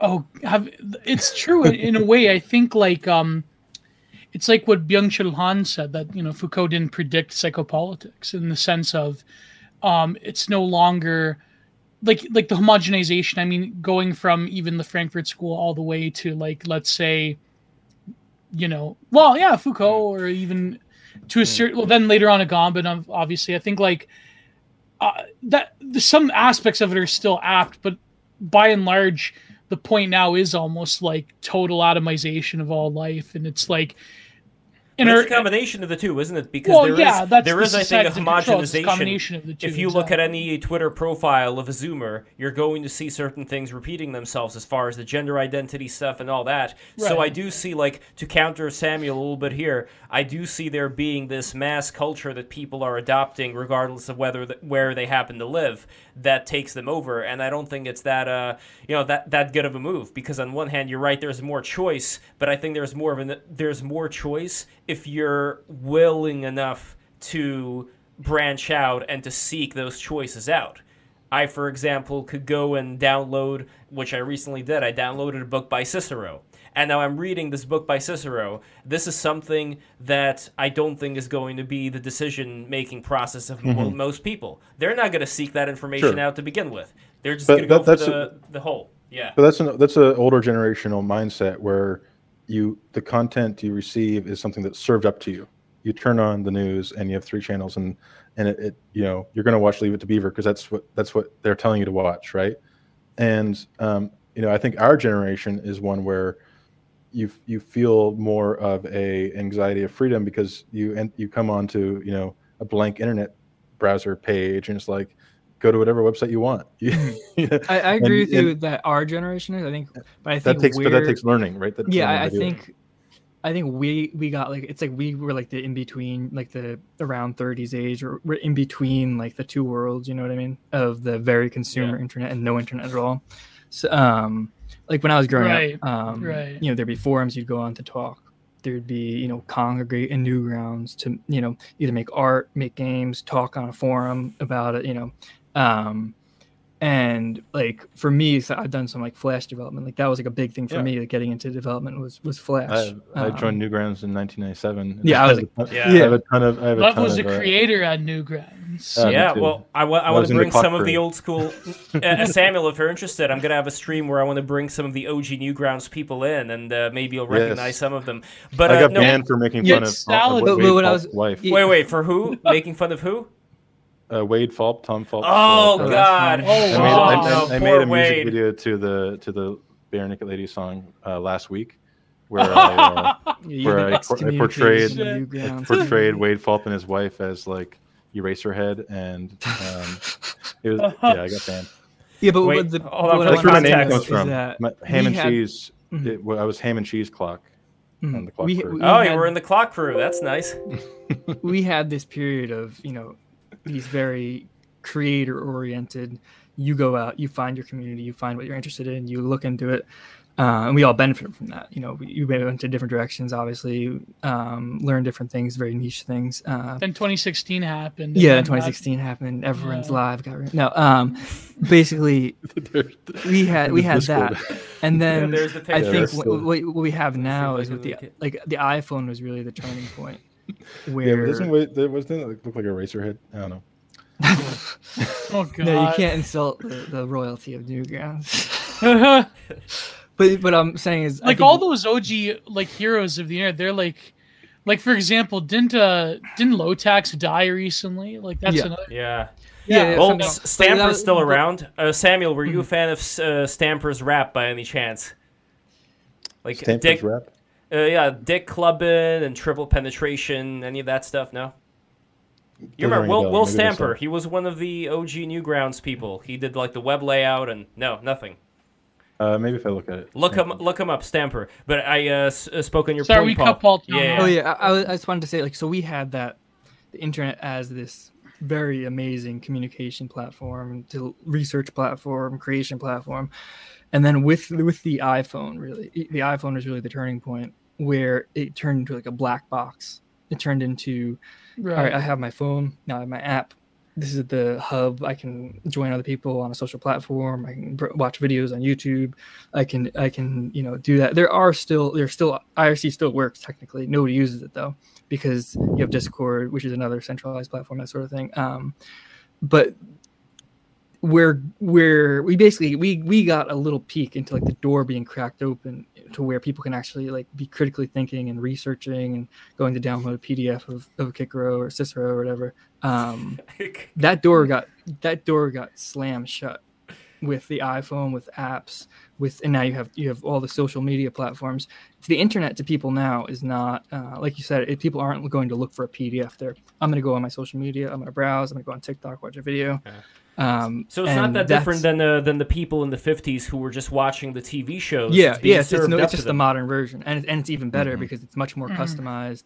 You know, I have my favorite Twitch streamer who plays my favorite video game. You know, my my sibling in the other room, they have no idea what I'm watching four hours a day. there's no cultural re- relevancy outside of national news. There's no uh, everything's so fragmented that there's no. Yeah. Uh, but but that's what I'm saying is I don't think the there's no evidence to me, um, and I think this is it's similar to how mu- the music industry worked and still works, even though the platforms have changed. Um, there was a period where you had you know people like like Yung Lean and you had like a bunch of internet people, you know people like Clairo, that sort of thing, um, even Justin Bieber, but uh, who make it they make it by themselves at first, but these people get bought up by industries. They get like commodified and put on platforms, and mm.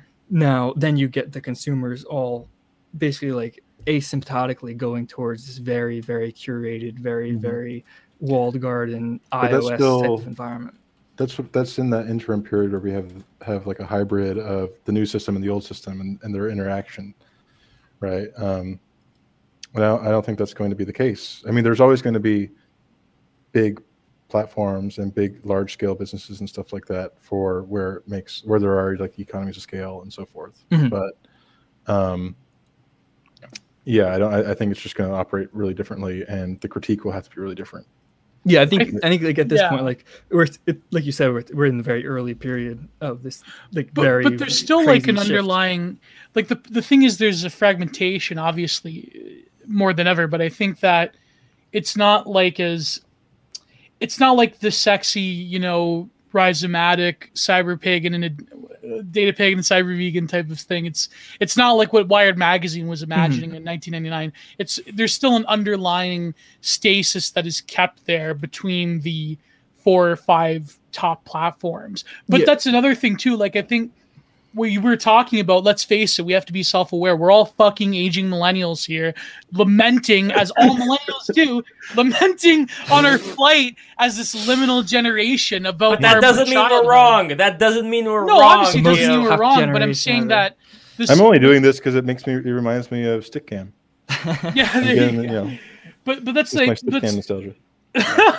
no, but there is but that, there, no, but yeah. that's the thing though. It's like it's nostalgia kind of is for millennials in particular a very like terminating force and i don't know but maybe whatever's holding the zoomers i mean that's kind of even more terrifying. I used to think yeah. us millennials were kind of like lost, but well, we can we can possibly know. transmute this desire that we have for the uh, pre. I'm not even going to say like Lev. Why do you think I love Y2K aesthetics? Why do you I think know, buddy? I know. No, well, I I'm a slightly older than you, Geo, so I'm not a, the hugest fan of Y2K aesthetics. I prefer more of like the uh, mid '90s, like those uh, aqua blue colors and all that stuff. There's what do you think there... the Y2K aesthetic is, Lev? It's that, but it's more plasticky. it's that, but it's more plasticky. Oh, you're making minute like hair thin. yes, there's a difference between them. No, no, no. The but, point, but, the no, point but you're getting... still considered a core millennial. Sure, though, sure. The, no, the point yeah. that I'm getting to is this though. We have an unprecedented opportunity that anybody like just think of any philosopher back in the day like Francis Bacon. Imagine Francis Bacon is given a device that allows him to get the sum total of all the knowledge of the uh, entire world at his fingertips. I bet he could figure out some massive shit that could be done with that. And my point here is that we have the ability to gain all of this information and to do something with it, and I think we're being too fucking lazy. I think that we have, since we know that most people are not going to do that, most people are just going to do whatever stuff we were talking about. What if we actually apply the knowledge that we can learn from all of these different sources and basically be in the center of this tornado where it's calm and it's concentrated and we can actually do, like, we can figure out what all of this is about, like all this reality, this three dimensional reality we're living here. We can. I'm going to go out mm-hmm. on a mm-hmm. limb and say I think we're artificially uh, limiting ourselves as far as what we are capable of achieving. And you know me, who meditates and sees like that light in the center and yada yada yada. But I'm serious. There's got to think... be something. There's got to be something to it because nobody's doing it because we're all too goddamn lazy. But there's got to be something I, I figuring think... this out. I personally Gnosticism. That That's Zuck... what I'm talking about. Gnosticism. oh God. The five truth finally comes. I personally think that Zuck with the metaverse. I think he's just as much of a terminally nostalgic millennial than anyone else because the way I think of it is that the, back in the day with sort of the birth of. Uh, I always tell this story, by the way. I, I love this story. When I was at my grandmother's house once, I was waiting for. I was waiting inside. I was watching TV. We were having a barbecue and I watched this show on TVO, Television Ontario, for who don't, it's a public broadcaster. The bomb. There was this sci- Do you remember this science show that had like the like early 2000s graphic animation with like the the blood vessels and all that? I remember I was watching the science and technology show, and I was sort of like not paying attention. But then they talked about guess what? They talked about Second Life This was when Second Life was like the big like next frontier universities were making campuses on Second Life. Corporations are moving in. It's hard to believe now. Now it's a bunch of like furries and perverts and shut-ins awesome. and so forth. Mm. Yeah, yeah. Um, mall goths that never grew up. Um, so you were on Second Life before it became degenerate. Oh yeah, exactly. Well, I, I, I always I lurked a bit, but I always wanted to join, but I, I just I don't know why. Maybe I should, but they see it's a wasteland now. Um, but my point being is that I think that the the model of the early 2000s in terms of the internet was that you would have your individual avatar and it would sort of more or less replicate real life and that you would shop and the way that you would consume and the way that you would interact with people was very similar to second life and vr chat.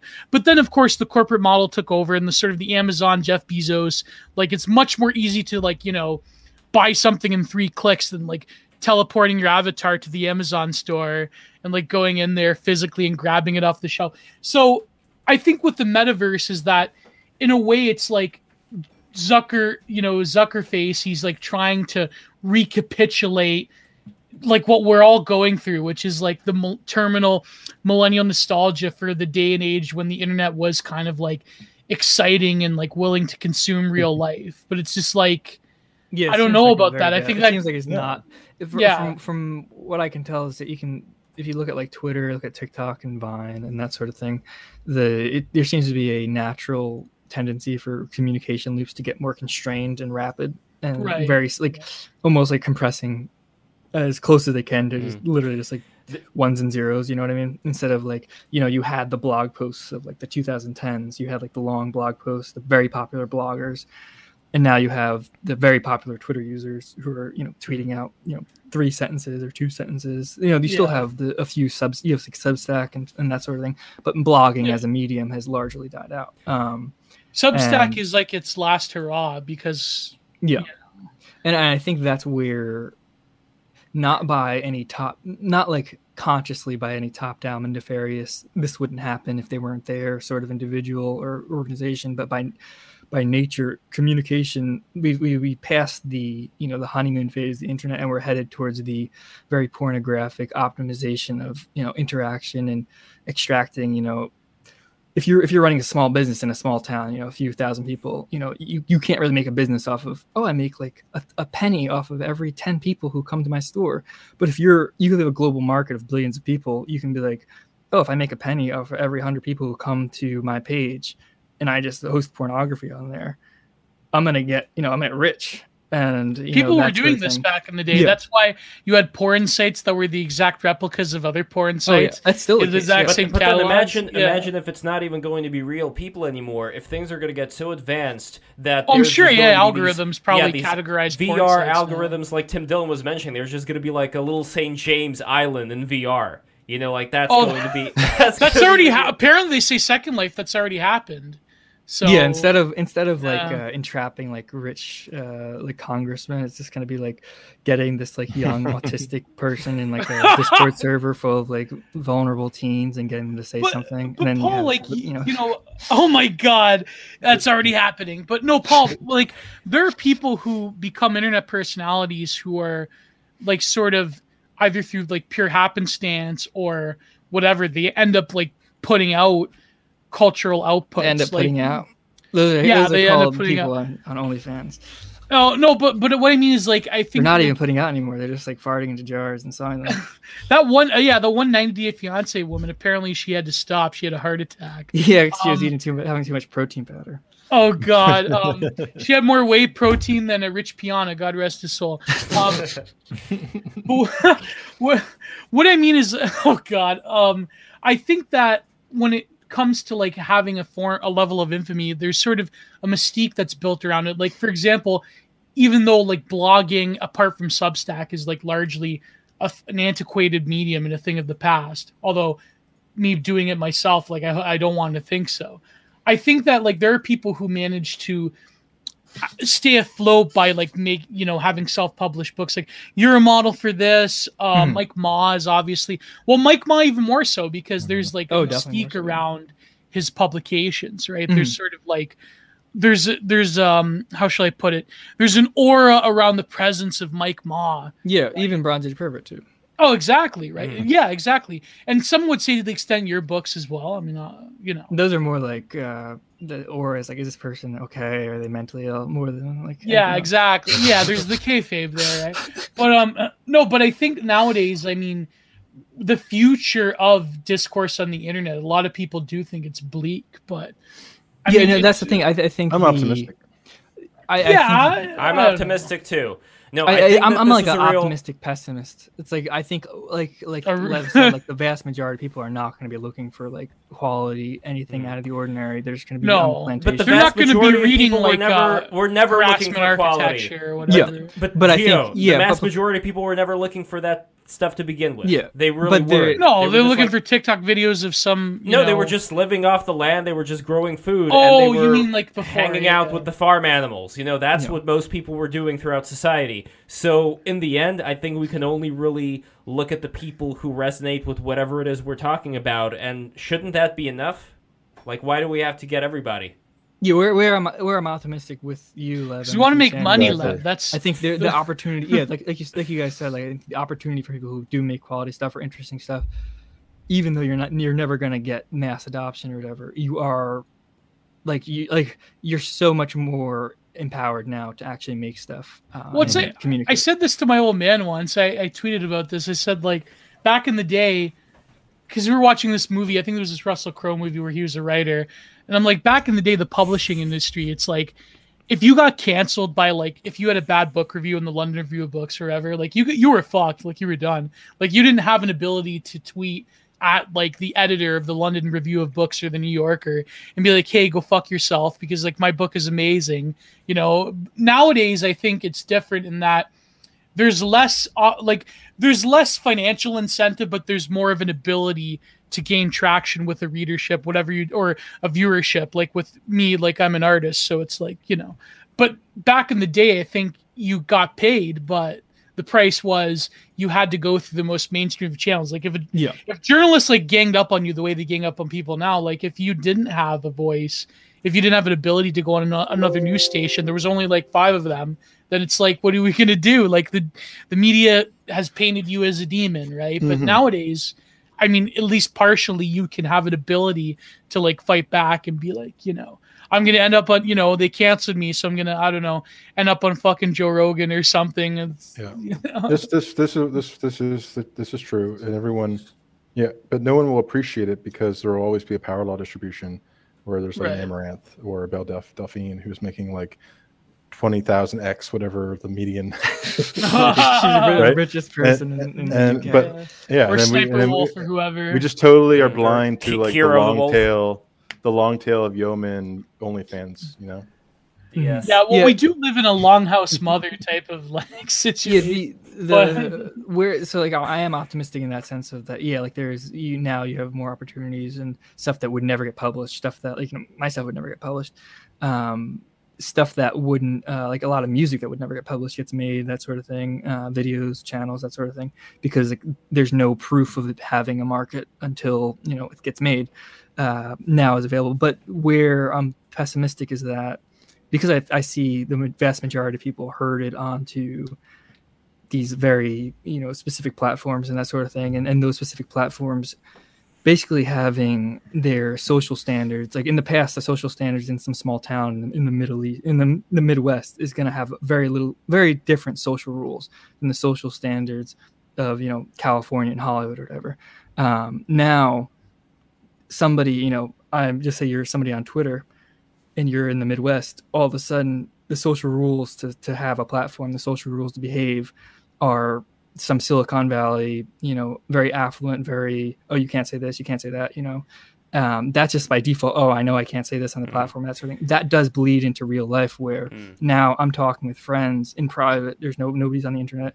I'm in a car ride with somebody. Somebody makes an off-color joke, and all of a sudden, like the the flight or fight like response kicks in because you're used to. Oh, if I said that on the internet, I'll get banned or my life will be ruined, and that that bleeds into all social interactions because it's like humanity, like Tesla said it, basically humanity is like a giant brain of like separated, mm. you know, just separated geographically. And with the internet, all these all these different like parts of the brain that were you know they have one function you know in the middle in the midwest if you're farming you have one function. If you're making media on the east coast or west coast or doing finance or whatever you have another function. So there's different rules and different social standards.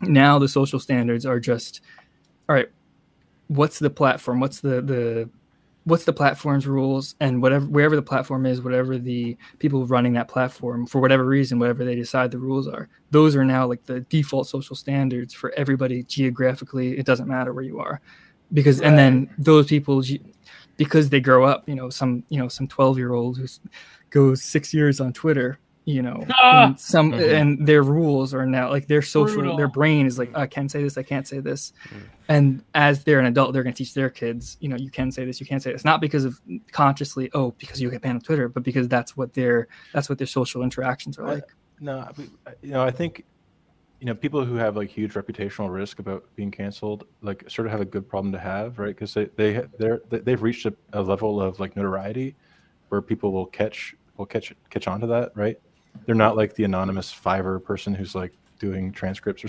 something like that. Mm-hmm. Uh, and there is like like big, that, that is big the bulk Tyrone. Yeah. Right, right. Whoever, yeah. or you know, um, and that's the you know the opportunity to work anonymously, um, or even not anonymously, but in a way that like you never garner attention because you're still sort of middling, but um, make enough to live pretty well. And by the way, the work you're doing has like all these compensating differentials because it's fun or what you really want to do. Um, that's going to be the norm for most people. And and like getting canceled for um, you know your secret cuckoldry pass or whatever. is going to, is going to be, you uh, couldn't help yourself. you couldn't help yourself. You know that's going to be you know, reserved for the elite few. Yeah. That's for the people in the limit. He's my neighbor, by the way. He's a good. He's a good guy. No, I'm, oh I'm sure. I'm sure. No, I'm have sure. Had, I, I never had a problem. Videos? I never had a problem with uh, him coming on the show and any of that stuff. I don't even have a problem with the porn stuff. I don't know. He, the only thing that I have a problem with, I, I just say this. I don't want to stir any drama. The only thing I have a problem with is in general where people would just go full Streisand mode and any of these situations what do you mean crop up. Mode? No, like the whole uh, Streisand effect thing. Trying to where, shut down. Yeah, exactly. When the person, oh, yeah, when the person yeah, would try to shut it down, when the person would start to, you know, threaten to sue and deplatform mm-hmm. anybody who would talk like about anything related to right? it. Yeah, exactly. Like that's that I would say is not the right move to go about this. So the port stuff, I couldn't give a rat's ass. I don't I care about it's probably, It's probably not wise to to like advertise yourself as like a, a masculine uh Man you know, right wing type yeah. of conservative like not not even conservative but like a masculine while you're, you're getting pegged but yeah. you know i well, don't you know this is the this is that's why the new meta is going to be you know not becoming rich and famous and moving to hollywood it's it's to try to find like some tenuous equilibrium where you're kind of famous within within a certain set but you're not like trying to become the alpha that um, every react youtuber is trying to take down you know yeah, that's gonna be like yeah, the... unless you're like totally fine with like being this weird like I don't care what people think about me. I'm fine, you know. There are certain organizations though, like uh, kind of like, like you, Paul. like, yeah. well, there are certain organs. Uh, Paul actually mentioned this to you in the chat before. There are certain organizations like uh, FAIR, which I know Geo's favorite organization. Isn't that right, Geo? Listen, listen. Foundation. I have a bunch, of friends who Lev. There we go, Samuel. So you know what I'm talking about. In Wait, fact, what, we're gonna... what did you say, Samuel? You have a few friends. There we go. I have a do, do you know? You, do you know Angel? Do you know Angel Eduardo by any chance, Samuel? Mm-hmm. That's Angel, an awesome name. It is an awesome name. And Angel sounds like a luchador on, name. He is coming on BTR very, very soon. So what does this thing keep popping? He's gonna come on BTR very soon. I look forward to having him on. But the general thing that I'm getting from Fair is that you have a bunch of dissatisfied parents who I've spoken with who don't want their kids to be in these stupid schools getting taught the critical race theory. So they are standing up, and these are not poor people. These are people who can afford a team of lawyers and that is the one hope for the aforementioned fence sitters that we were talking about here mm-hmm. that there are going to be people out there who would strike back against this and not just take it and uh, succumb to a lot of these uh, things you're talking about to what extent they do that's a different story but the fact is i think I think Samuel is right that we've only just begun seeing a pushback, and I, we may be too greedy to want to see everything all at once yeah. happen the way we want it. I think that's a possibility, but like where I think with that like education sort of thing was going to happen is like going back to the old like Victorian model of having private tutors and you know a bunch of rich people get together and pay you know the experts of some field in each you know whether it's mathematics, yeah, science, yeah. to actually privately tutor their kids. Whether it's making a podcast, you guys could hire me. I could teach you how to do a live stream. I think like I have a bone to pick with you, Lev. Actually, all right. All right. Do you you you asked me about Bari Weiss before, your friend yes. there. Here we go. Here we go, Bari Weiss, not your friend. That's I don't know. You have some weird thing with. She was like, "You guys are all friends. Yeah, you have private meetings." oh no, I didn't say that. But it no, it, it's pertinent because it came up recently where she was signaling, she was signal boosting her friend uh, Charles Murray, what I think is slander, uh, accusing uh, Pedro Gonzalez of anti-Semitism. I I, I think what exactly what exactly happened? I have no idea about well, this. I want because I want like eh, because Pedro he's the head editor of uh, American Greatness, I believe. Yeah. Okay. And uh, he's you know he's been on Auron McIntyre and uh, no he's the guy that the right wingers hate right for being well they hate him because he yeah because well he went against BAP that was yeah. Yeah, but uh, that's another issue. He didn't post the picture nude. he, didn't. He didn't post physique. Um, till later. But I and here's the thing: I have my criticism, Pedro, obviously, but I think that not just because you're racist. Well, that's. I'm kidding. I mean, whether whether Italians or Mediterraneans, whether we're kind of like Latinx, I don't know. Anyways, um, I think that like what happened was because he would like you know mention Rothschild or like physiognomy, so immediately like Charles Murray's like, oh, it's anti-Semitism, and then of course Bari Weiss, because of course you know it's Bari Weiss, has to go signal it and like you know just I mm. I I think like the whole thing is uh, well. This is why they got to come on. This is why they got to come on BTR so we could have a solid discussion like this about the Rothschilds. I'm sure Pedro would come on BTR. He's been an Auron McIntyre, so maybe. uh but you know, I, I just to, think we got to break all of this down. No, I'm serious because Geo, you're right. I in no, but in, I in think the fact the that like it's wrong is, to you know it's wrong to claim anti-Semitism if somebody's just saying no. But that's the problem with people like Bari Weiss and people like Charles Murray and people I hate to say it, even like James Lindsay. Although I will give James Lindsay as much as I disagree with him on his analysis of postmodernism he did destroy it on, on Dr. Phil. I, I do think that was great. They even no, had to cut him but, off. But Gio, they had to cut him off like they okay. did with the the bum fights guy.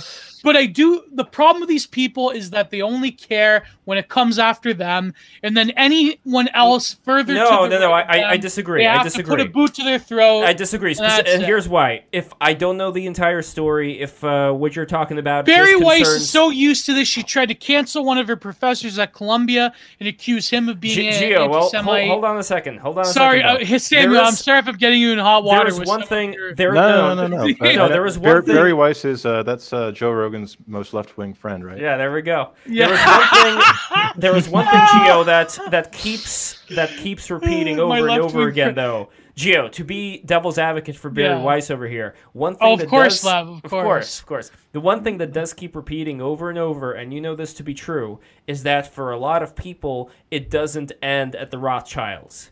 So I don't know the context here, but when some people talk about the Rothschilds, then they start talking about there being this again. Lev, you gonna go the dog whistle thing right uniting, now? Uniting thing, yada yada yada. And I'm well, you talk about Soros in the World Economic Forum all the time. Are you uh, self? Well, see, that's uh... well, see, that's exactly my point. That you could talk about the individuals without lumping everybody in together like a monolith okay, as far as their. I will agree. I will agree. Okay, listen, I will like agree with you on one point I don't I don't even think I should say this.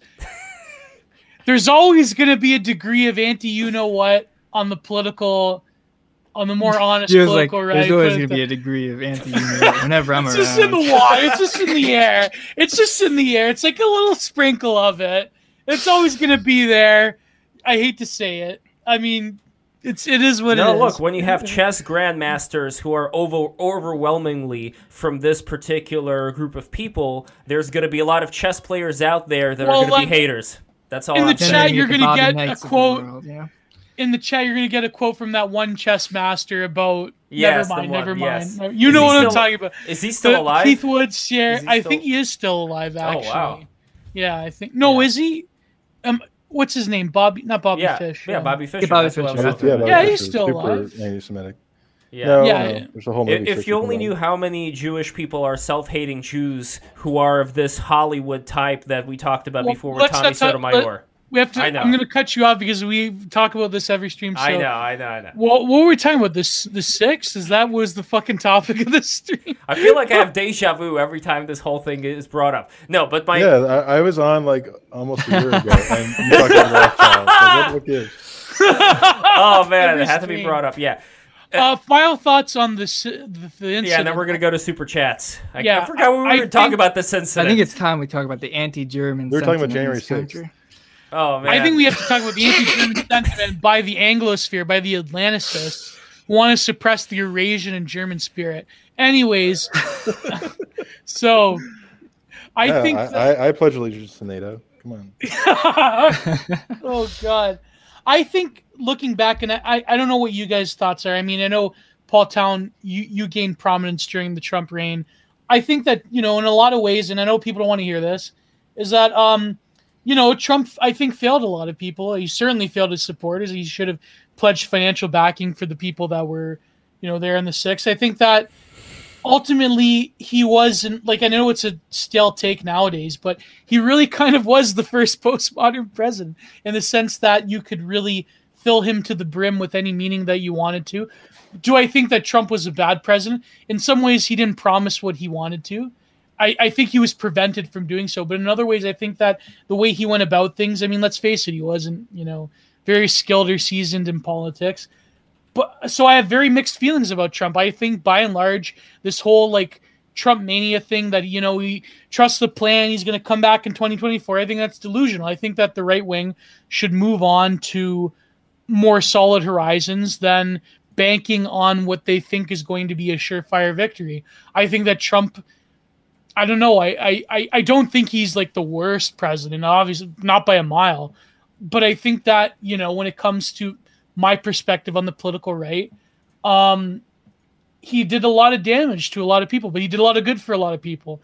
But I, I don't know. I, I have very mixed feelings on Trump's legacy. Right. I want to input in here uh, my thoughts on Trump in general, where, like I said in the beginning, regardless of what you think of Trump, whether you like him or not like him, if he ends up having a certain uh, tendency to get rid of anybody that he does not like, anybody who would be opposed to whatever ideas he has, I understand uh, Ariel's point about well, he's the president, he can yes to a certain extent. and he had a lot of crazy but people around yes, him too. Let's. Exactly, exactly. And the problem is that when you have somebody with that kind of dictatorial mindset, and I'm not going to go into the whole Trump is Hitler bullshit, no, but when you have in general somebody with this mindset of me and the people are going to stand up against all of these corrupt institutions, that is a recipe for surrounding yourself with sycophants who are just going to uh, keep agreeing with whatever you have to say. And that is something that, even if it's not Trump that ends up making something out of it, somebody like I mentioned before, an Ocasio Cortez can come in and seize power and do the same things where there's going to be a certain president already But then, set. but then there are people that were trying to undermine him too, as well, Lev. I don't want to discredit that. I mean, even No, but that's besides members the of his own family. I sure, mean, but that's they're- besides the point. I, I, I'm not going to talk about that part of it for this particular instance, just because the point that I'm making has more to do with what is the precedent that you're setting Oh, yeah, this, yeah. within this particular system. Because I do value, as much as the system's been chewed on by these termites that have infected it, the system still the one that ended up getting Kyle Rittenhouse free, the one that still has a certain amount of checks and balances as far as you can go to Florida, where they're not going to have the same, same mandates as New York City, for example. That is not something that you can do in the USSR. That is Mm-hmm. Well, even something in New that York I City, value. things are loosening up. I mean, I know Biden is walking away from it. Like th- this is just, I mean, well, I mean, we, I want Did you this is opening the- up another can of worms about the key, how like the Canada's response to it is about uh, about in, the internal battle in the White House about advisors wanting to uh, make the, the the pitch that we got to live with it indefinitely.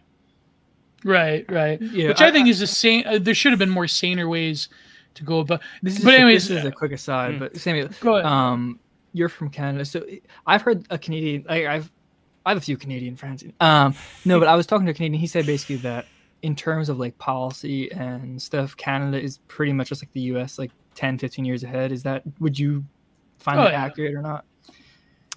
Um, depends what you mean. By, by the way, I, I live in America. I live in DC. Okay. I've been here six years. Um, Okay.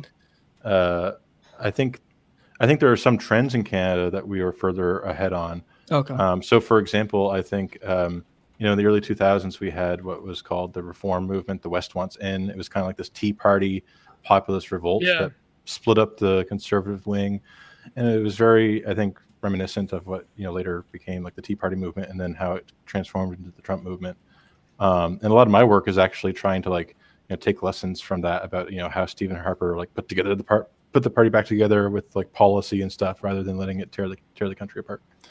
Um, which is why you know I think that you know we need Mitt Romney in, in the Oval Office, but You know, I used to really dislike Stephen Harper back in the day, even though I held my nose and voted for him. But now I, too. I'm I'm kind of begging for him back. Uh, I hate to say it. I kind of look with rose-colored glasses at Stephen Harper, even though he crushed the reform. I think I wouldn't. Uh, by the in way, I wouldn't be opposed to a Romney. I wouldn't be opposed to a Romney. My problem Oh is God, the lack. Romney's hold on, terrible. Gio, He's hold on, totally hold a on. rhino. Hold on. Come My on. problem is the lack Maybe of research.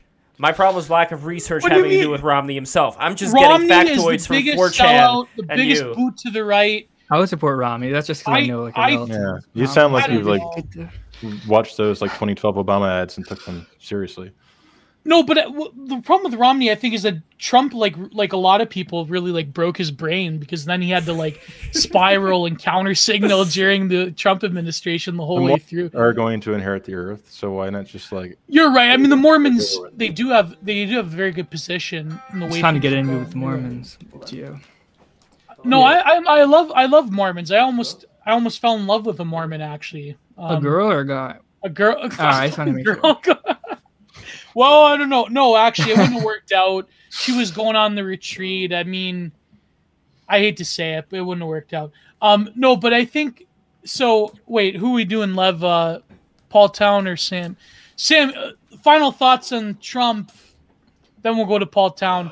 Final thoughts on Trump, the sixth. Uh, then we got to go to my- super chats. Yes, My then we take on to go to Trump is- Chat. There's somebody called me. I have no idea who this is, so I'm just gonna do this. This is, Hello? um, oh, oh, hold on. Hello. It's his Mossad handler. no, Oh, thank no, or it's Peter Theo. He's talking English, so it's Peter Theo. Mhm. Um, That was my that, that was my Uber Eats sushi. Just so you that. I hate Oh, when they call. Yeah. Why do they have to call? You're just right there. I, That's I the it. code name they use, Uber Eats Sushi, for whenever the stream gets too spicy, they have to tune it down. Yes. No, I'm kidding. No, but with with Romney, I think the concern for those who did not study him that much, let's say, just like the 4chan memes about Romney, is that this is like another this is another uh, corporate sellout that he wants to take all the jobs away to China and like I have no idea about Romney at all. This is just like the general Well, well, impression wasn't he like a of corporate- the didn't they Republican call him- establishment. Didn't they call him a corporate garbage disposal unit when he was at Bain Capital? yeah, Like, but that was Bain Capital. His job That's was to past. destroy corporations from within and Yeah, this, this is the, the Obama psyop works because like they, they ran so many ads in the Rust Belt uh, all about this, and you know, Really? total straw man. Yeah, Romney was on the China pivot train early. Um, I think Oh, even shit. even now he's like, whatever he you might have thought of him like you know, six years ago, eight years ago, he's like at the point in his career where where he just wants to be you know, um, what do they call it, elevated or Yeah. what's, what's like the highest uh Ascendant? form of ascendant, something like that, the highest form of salvation. So he's just trying to, you know, follow his conscience on stuff. So Oh, Hmm. man. No, I really dig the Mormons. In fact, uh, I think some of the best guests that we've had here are Mormons. Uh, shout out to Tux Loves You. A wonderful dude. Tux loves you. But anyway, let's get to uh, super chats. And oh, well, one final thing I wanted to say about Trump, real quick, is Oh, we, had, we if didn't somebody- get his thoughts oh, on Trump f- and oh, Paul that's Town. right. No. Yeah, Paul, Paul Town. Thoughts. Well, actually, okay, uh, Samuel, Yeah. Samuel's going first. Sorry. Okay, Uh, well, cut him off. okay, re- real quick before really- that, really just just final final thing for me, and then I'm gonna shut up about Trump. One final thing for me is that if somebody were to come in like Trump, who would have said things that the media would not have been able to use against him, while at the same time uh, passing similar things that Trump claimed to want to pass, maybe something like that could work out. There's got to be a balance here, so that the media wouldn't be able to use like the Mexican comments and all that kind of stuff.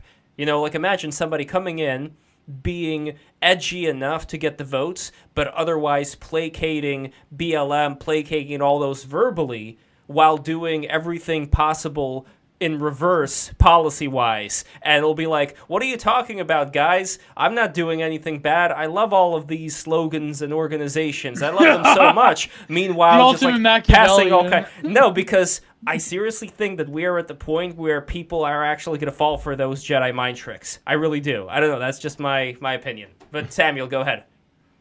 My take on Trump. Um, you know, I think Trump was a symptom of uh, declining representation for a large sweep of America and uh, and genuine rot in the in the system. That doesn't mean I support him. In fact, I think um, it was it's it's the exact opposite of what you want to solve those problems, because uh, to actually do big structural reform, you need a degree of political consensus, not the Washington consensus, but a Washington consensus. Just given the way our, our, our constitutional setup is. That said, I think he was more odious uh, to uh, media elites, con- political con- the consultant class, and all that stuff because of what he represented as a re- as a rebuke. Um, he was more offensive on that level than he was to like in any actual policy dimension. Even though I disagreed with most of his pol- like many of his policies.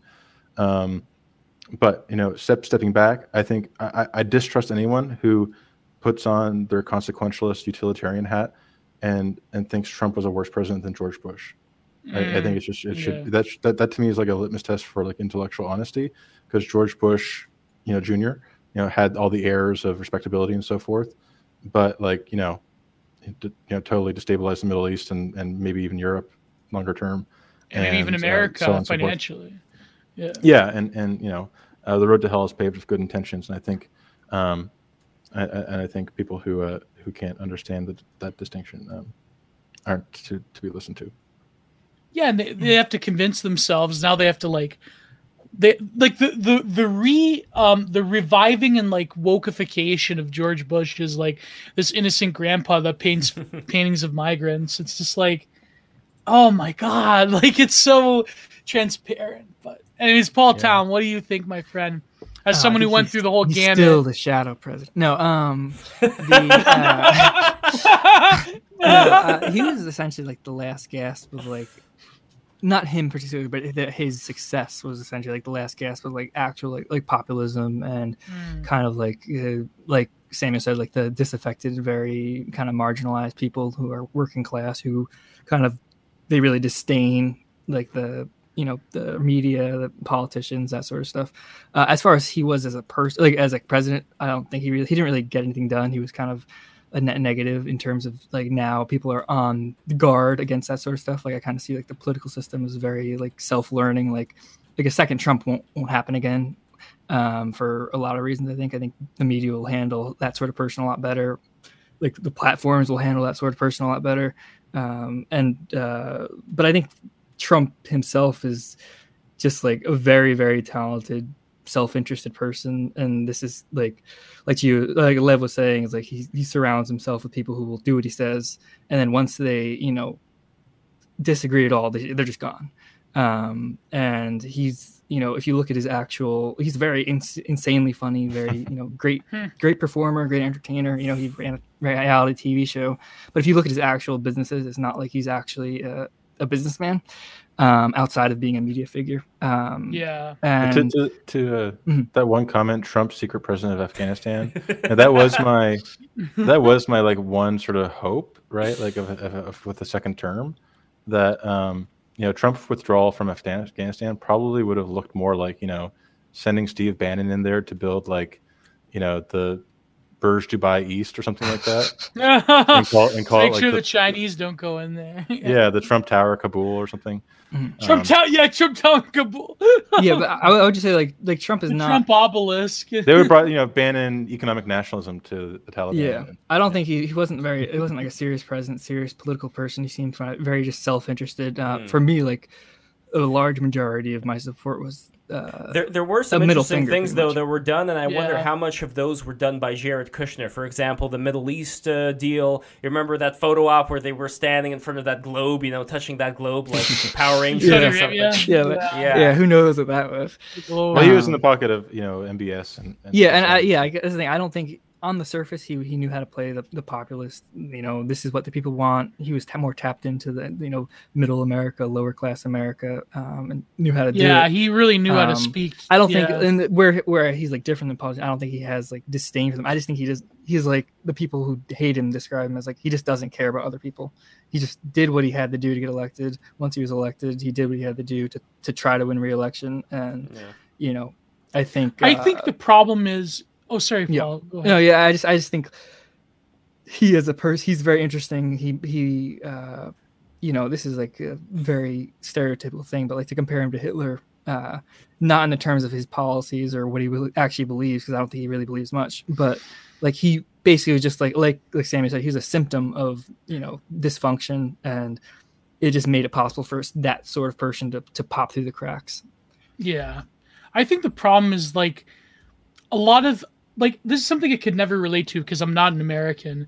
But like, you know, the Americana that comes around POTUS, that comes around Washington, it's like this uh you know, like 18th century, like the the president becomes this poet writer of the soul of the republic and it's like the presidential letters and it's like you know the worship of the station of the president i think like trump in a weird way it's like that mention quote like um if, if people will get like the president that they that it's exactly like them and they'll deserve it. I think like trump he was not he was very good at like the sort of like no no longer are we going to deal with like the eloquence or like some kind of mythologized because let's face it a lot of american history is bullshit and mythologization but you know i'm just saying this because i'm a leaf but because like our own history is like somewhat I, I not- love a Croin kicks his comment. He says, "I like Ariel's take that he became the president because he saw Back to the Future." That's funny. Yeah, that's exactly. probably true. no, but that's probably true.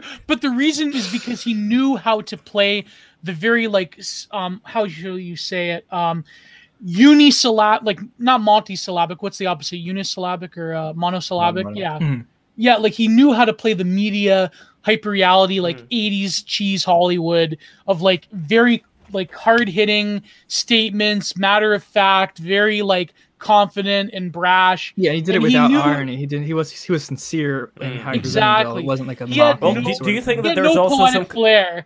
But and Mm. you know what really hung like last point, Lev. Okay. What really hammered it home for me was the fucking snake speeches he would do.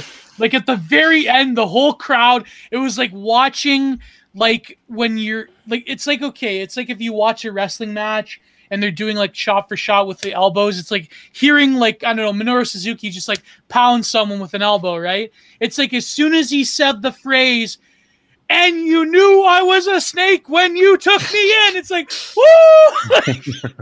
that was I was almost felt like that was him. I almost felt like that was like him. Like this is like my schizo type of uh, perception, but I almost felt like that was like him warning the people who voted him in that he wasn't actually going to do much. Like he was That's like, what the you- New York Times like said. you at knew the- I was, yeah. you knew I, yeah, yeah. I'm, I was a Democrat up until recently. I have like, you know, I've done a bunch of stuff, you know, yeah, and yeah. now I'm just playing to what you want to hear. Like I feel like that was like what he was. Do you also but- think that there is a certain shamanistic quality to the man, where, for example, uh, if you get to the point where you can wow a crowd like that, maybe Hmm. you can get to I don't know. Again, this is hippie but, love but in right such now. a simple way of Yes. doing it it's not like the okay for what however much i didn't like him and i thought he was terrible and a globalist like obama came from like the smart set Mm-hmm. um was it harvard review, law review that he wrote for? Columbia. Columbia yeah, Columbia Law Review. Like he he knew how to invoke the sort of like classic Americana liberal tradition Mhm. of like eloquent speeches and you know, and to an extent Reagan had a bit of that, especially in his declining years. Although I would say the ones, you know, as much as a some but, of his but a lot of that, that but a lot of that I think of, has been done one, not so much with Reagan, but with Obama. I think a lot of that has been very carefully analytically done. While Exactly, with Trump, yes, there's no yes. teleprompter; it just naturally happens. Oh, you So- couldn't write well- a speech for that man. No, well, you what I think here's No my way. theory.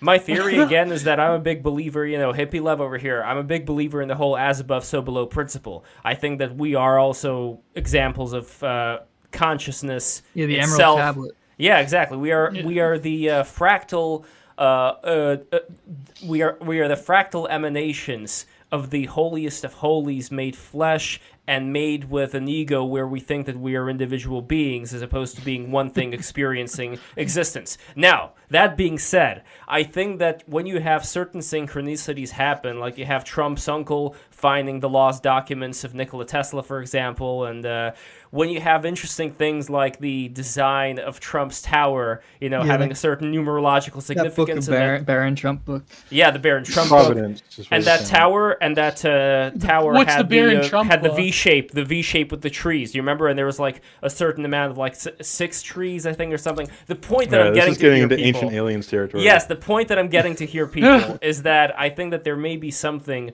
I think Baron Trump will become propping, a god emperor. Yes, that there is something to people being propped up at a certain time where they do have this continuation of being attached to something greater. And it doesn't mean that they themselves are a great person. It just means that they have a certain role to play in shifting our consciousness. And I think mm. Trump does fulfill certain uh, a certain role here in this grand play that we're but, all in. fulfilled the prophecy. You're like uh, exactly uh, world world historical no, I don't know. I don't know about that. I feel like he just got lucky in the primary system.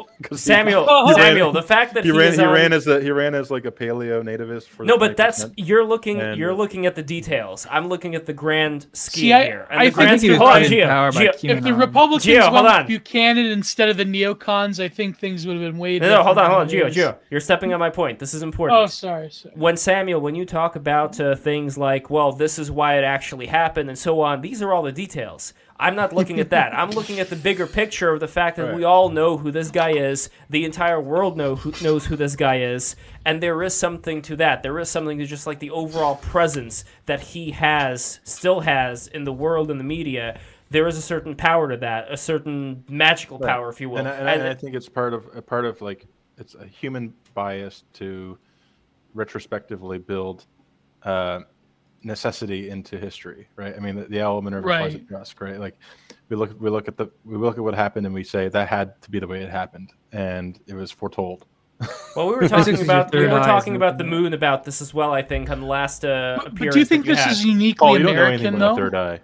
My third eye is open. Look at my avatar. That's why I have the exactly little, thing on front. I'm hiding the third eye. It's well, your third eye has has the horns around it to protect yeah. it, just like the horns are protecting your brain. It's like a yeah. mini version of your brain. The horns are actually antennas. But but do you think this is uniquely an American thing though? Like they really believe in like the manifest destiny of like America is this first ever enlightenment project. It's like the shining rock on the hill, and everything it does has this sort of like weirdo Puritan Calvinist purpose and necessity to it that it's written in the stars America will do this? Or do you think people are sort of becoming more cynical and jaded at that vision and would say that no, maybe America is just like going into the status of receivership like every other empire and it's mm. like hmm. not as this like big like apotheosis into history that America likes to think of itself as. I don't know. I mean, America's mm. headed towards just being one big rap video. That's pretty. Just, everyone just one big little peep yeah. video. Yeah. But it, but it is also an interesting thing where uh, Samuel's view and vi- my view differ only in that.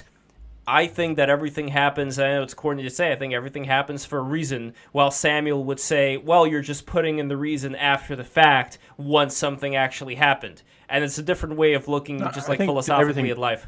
Everything does happen for for a reason, but um, not in a way that's providential, right? Like in a way that mm. uh, if you ran the experiment twice, it wouldn't happen the same way twice. And I think there's all, there's tend to be more prosaic, mechanistic. What I would say is efficient causes rather than final causes, right? to these mm. to these mm. to these outcomes. In the case of Trump. I think in ex post we attribute a ton to his charisma, to his shamanistic, like you know, aura, whatever. Uh, and he did have some of that, but like really when it comes down to it, it's like you had whatever 17 Republican primary candidates, 16 or 15 of them were like all in the same neocon lane, and he just blew them apart by like winning, winning, that plurality because there there was always that like Tea Party reform populist part of the party, but it was always in minority. He just targeted that, crowded out the rest of the field, and then because um, electorates follow the leader shifted the coalition to one where now it's 80% Buchananite and 20% neocon. Yeah. and plus, let's face it, he was like a New York shyster, right? Like he really, Yeah, like, a yeah, it was all Rea- reality creation. TV shows. Yeah. But like Yeah. the best, the best one in history. Like, in the fact that he was in, like, he was a headline at WrestleMania and he picked Bobby Lashley. Like, that was to me symbolic of like really where American. You really want to understand American politics or politics around the world? Watch professional wrestling. That's the only way. But don't watch AEW. Watch New Japan Pro Wrestling. Sorry, I I have this vendetta against AEW. I can't help it. Um, but anyways, let's go to super chats. I can't- Mm, here we go. Oh. Let us I'll go. be back. Fi- I have to yeah. run. To, All right, well, before uh, while Samuel is away, Gio, before we do the super chats, do you want to do some shout outs to the people in the chat? Who do we have? I just saw Facile fa- Goose. Facile Goots, to think of these stars that you see overhead at night, these vast worlds which we can never reach, I would annex the planets. Oh, what, what does he say there? I would annex the planets if I could. Cecil Rhodes. Well, that really shows what our globalist Cecil, the Rhodes Scholarship thinks of us. But a shout out to Facile Goose. Um, That's Thank awesome. you for coming. yeah, yeah, that well, Total yeah. Annihilation. oh, uh, Paul Town cosmic pessimist arc right there. Uh, we have Graveyard King. We have Kron Kicks. We got George. We got Oscar Toe. We Uh, got we got Alex Redmond. We got Alex God's Do- Redmond, as always. we have God's dominatrix. God. I was gonna read Even- God's dominatrix. Even God needs a dominatrix now and again oh to. my uh, God. Lev, I have a question. I Yes. asked there's this girl in the cutie pie in the chat, and she said she was your girlfriend. Is that true? I have no idea who Cutie Pie is unless she's using a uh, name, uh, like a fake name. In which case, uh, I'm not. Um, I'm gonna plead the fifth. Okay, because I don't. Wait, Ru- I know I don't want to. I didn't want to step on your toes. I didn't want to cause a problem. No, no, it's all good. Jill, I thought you said you didn't have a GF live stream. I, I'm not. Sa- that's what I'm saying. I'm pleading the fifth. I'm. Uh, Wait, you have a GF? This is like, No, I'm not this is gonna- like cross I'm examination. pleading the. I'm pleading the. fifth. Lev, I feel like. I do feel like you have Mumbles, a GF? I feel right like Mumbles in that scene from J- Dick Tracy. You Yeah. remember? Do you, do you sense the power shifted now that Sam? I know, Sam I'm- is I'm- He's like I'm now. sensing the time that to press. He's defying me a bit more. That's probably why. But now that now that I know Cutie Pie is not um, your girlfriend, I just wanted to give a shout out to Cutie Pie. And Shout out to her my- my, DMs are open. Milo, Milo. Uh, but Lev, do you seriously have a GF? I'm uh w- w- super No, chat. It's no. time for you the super chat. YouTube. Oh, you met you bastard. It's you. time to do the super chat. how chats. dare you not share this information with me? YouTube Gio, he's trying to user. keep his personal life private. yes, that's what I'm saying. Yeah, but I'm part life. of his private life. I would hope. Oh, he's, are you of chaperoning mine. him now? You're like, you better not be going anywhere private. You better not be. YouTube user Algon, moral outrage prophet, as always. Thank you. Um, Sigral. This stream reminds me of why I hate millennials. Yes, of course. Ralph, Ralph dude, this guy is so dumb. Uh, Ralph dude, seven. Kyle, we got Schizo Rick, as And always. Thank you, graveyard graveyard king. You know, one of the, King. one of the zombies happened to come out, or the guy wasn't dead yet, but he was like in the daze, like a drugged up daze. So he declared himself king of the graveyard, and he just like sneaks around Oh, the graveyard at night awesome. and pretends to rule over it. It's very We got awesome. Dylan. We got some Russian Cyrillic I can't understand. Oh well, I'm um, gonna read some Russian super chats too. We have some Russian uh, Russian people. Listen, sending in it's rubles. Liddy. They're Hello, listen, it's live. Liddy. They're like, you better be nice to us. All right, it's It's, about time. um, Uh, super chat All time. right, here we go. Super chat. Okay, we got um uh the name's not there, it's just blank. Five dollars, and this blank person says Ariel Pink did nothing wrong. God bless you for the art and beauty you bring into the world. Croin kicks five dollars. Oh, and you know what? You know what? Before I say the super chat, I want to do a shout out to myself and say that you guys should follow my, me on Instagram. Okay, I have an Instagram account. Uh, Paul Town, you also have an Instagram. Do you want your Instagram to be plugged, or is if it you want to, yeah. It's just, if you just go to instagram.paul.town, it'll redirect to it. a Instagram.paul.town? You hear that? Go there right now. But follow my Instagram as well. I'm been posting a lot of artwork recently. The Muskulls right now, that is going to continue evolving as I bring in other pieces of art into the Muskulls. So, uh, Samuel, you don't know what Muskulls is, right?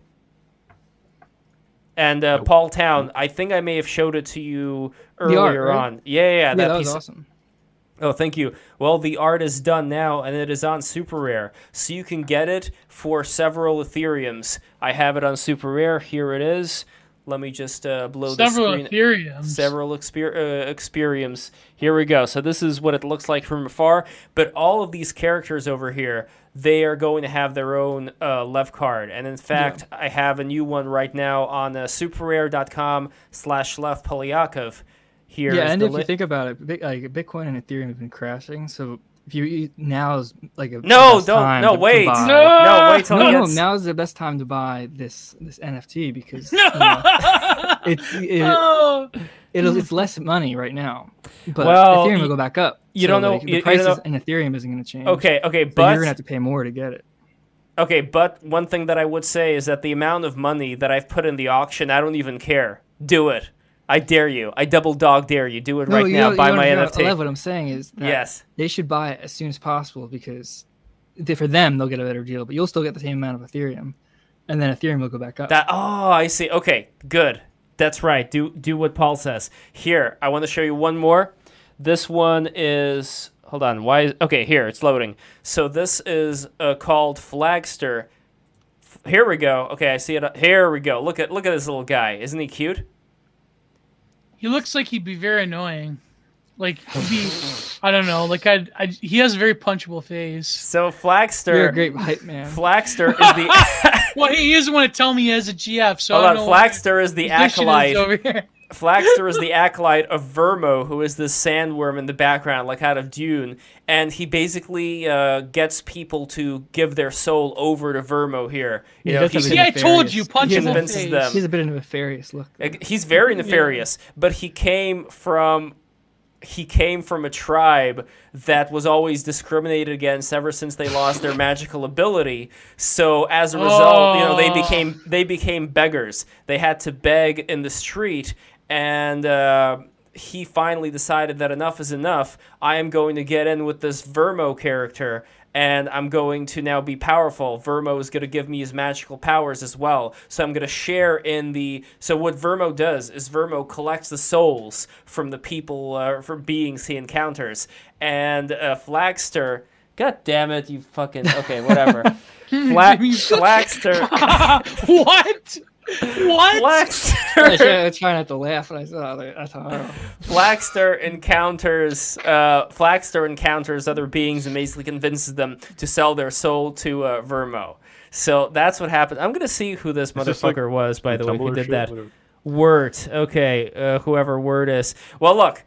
There's I, I gotta look in the Discord and see how I can disable smileys now. Thank you very Wait, much he, for letting oh, me know about that. Oh, he kept posting smileys. No, they spell that word with emojis. Yeah, that was very, very ingenious. I oh my say. god, really? I have to go see this. That's very, very ingenious. But what anyway, word was it? You know what the word was when you look it up. Anyway, uh, let's get back to the super chats over here. Is this in the BTR chat? Yeah, this is in the BTR chat. So okay. once again, everybody, listen, listen, everybody.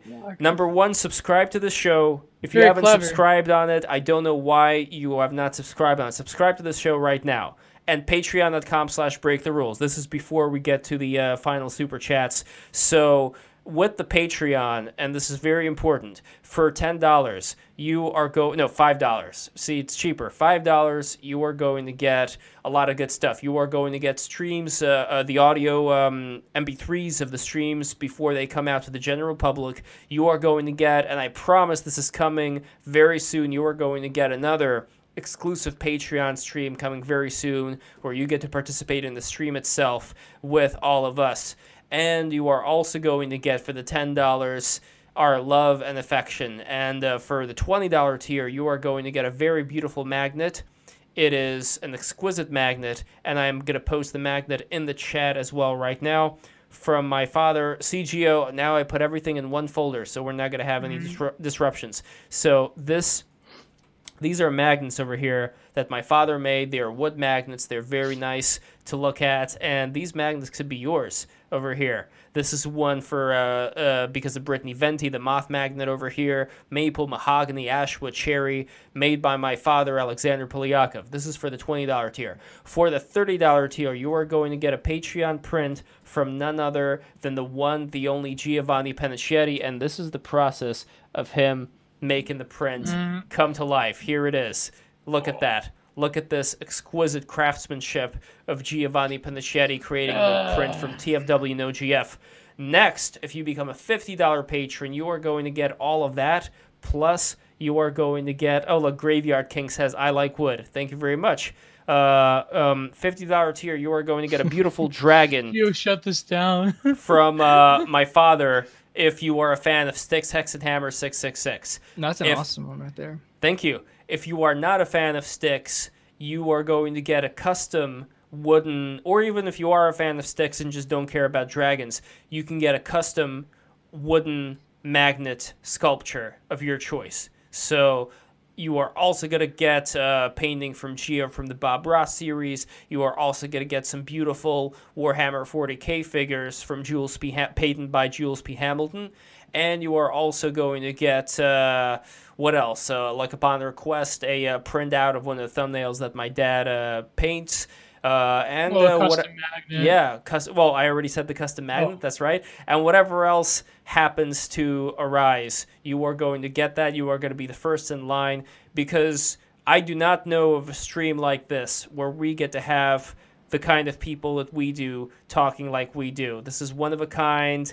Uh, Samuel is smirking right now. I don't know if that's because he's a true believer or if he doubts in what in the words that I say. Oh. But I guarantee you are not going to find another stream like this ever, and it's only going to go from here, baby. And Samuel, I would love for you to come back once again because we need people like you on the stream. We need somebody who is going to dish out those white pills like candy, like bubble gum for the masses and make it all oh, yeah. worthwhile. And also, if you know other people who think in a similar tone who are not walking stereotypes because that's the one thing like you have you have neoconservative views while at the same time you uh, don't like george w bush like you are somebody who i think is nuanced. We need nuance in this world, Samuel. And the more nuanced people we get, I mean, I'm like I said before, I'm going to be bringing in more of the fair people here. I need nuanced liberals to come on BTR and to no, tell people what's no, what. No, Yes. Losing yes. competition. Yes. Love, you have yes. to know your audience.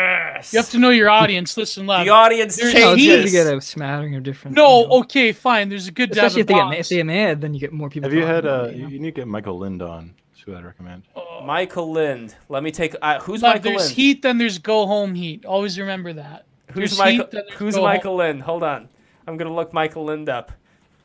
There's a and Playboy Playmate. Shout out like. to his. Uh, shout out to his book and his essay. The book was based off of called "The New Class War." I think that's. Uh, oh, I think I heard of that one. Yeah, that's a, a mm. good starting point for for anyone. I'm definitely going to take a Mike look. Lindell on here. yeah. Well, well. By the way, one of the streams that I want to do Charli is XCX on here. Yeah, might as well. Charli X. Yeah. All right. Well, we are gonna go to the rest of the super chats and finish Michael this off, and pillow. finish us off with some the plugs. best is that cartoon of the My Pillow. Did you see that oh, one? Oh yeah, yeah. don't post it. They're like got, taking got over. Yes. that was so fucking. Hilarious. Here we go. Okay. That was better than a Ben Garrison. All right, here we go. I want to get Ben Garrison on too. I want to get Ben, ben Garrison and Bari Weiss on the same stream. That oh, would be, that would be disaster. Or Dan Crenshaw. Yeah, sure. I mean, I'm. Dan... yeah, why not? It would be great to oh. talk with Dan Crenshaw about Metal Gear Solid. I think. what? Oh yeah. What? Can we get him to jump out of a box? he's like the big boss of conservatism. he's, like, he's like he's this. got the eye. He's, like he's got the eye patch. thing. Yeah. You know, it's pl- it's play- playing to the to the crowd. Okay. He commando Uh, crawls to, to All right, Oh, Croin God. kicks. Um, uh, five dollars. Yeah, good point, man. Both sides and both sides, but yeah, also both sides, both sides. What it's really about is both sides and both sides. he totally trolled this. Not this wrong. Stream. Jay Morgan, five smackaroos. Can you play around and around?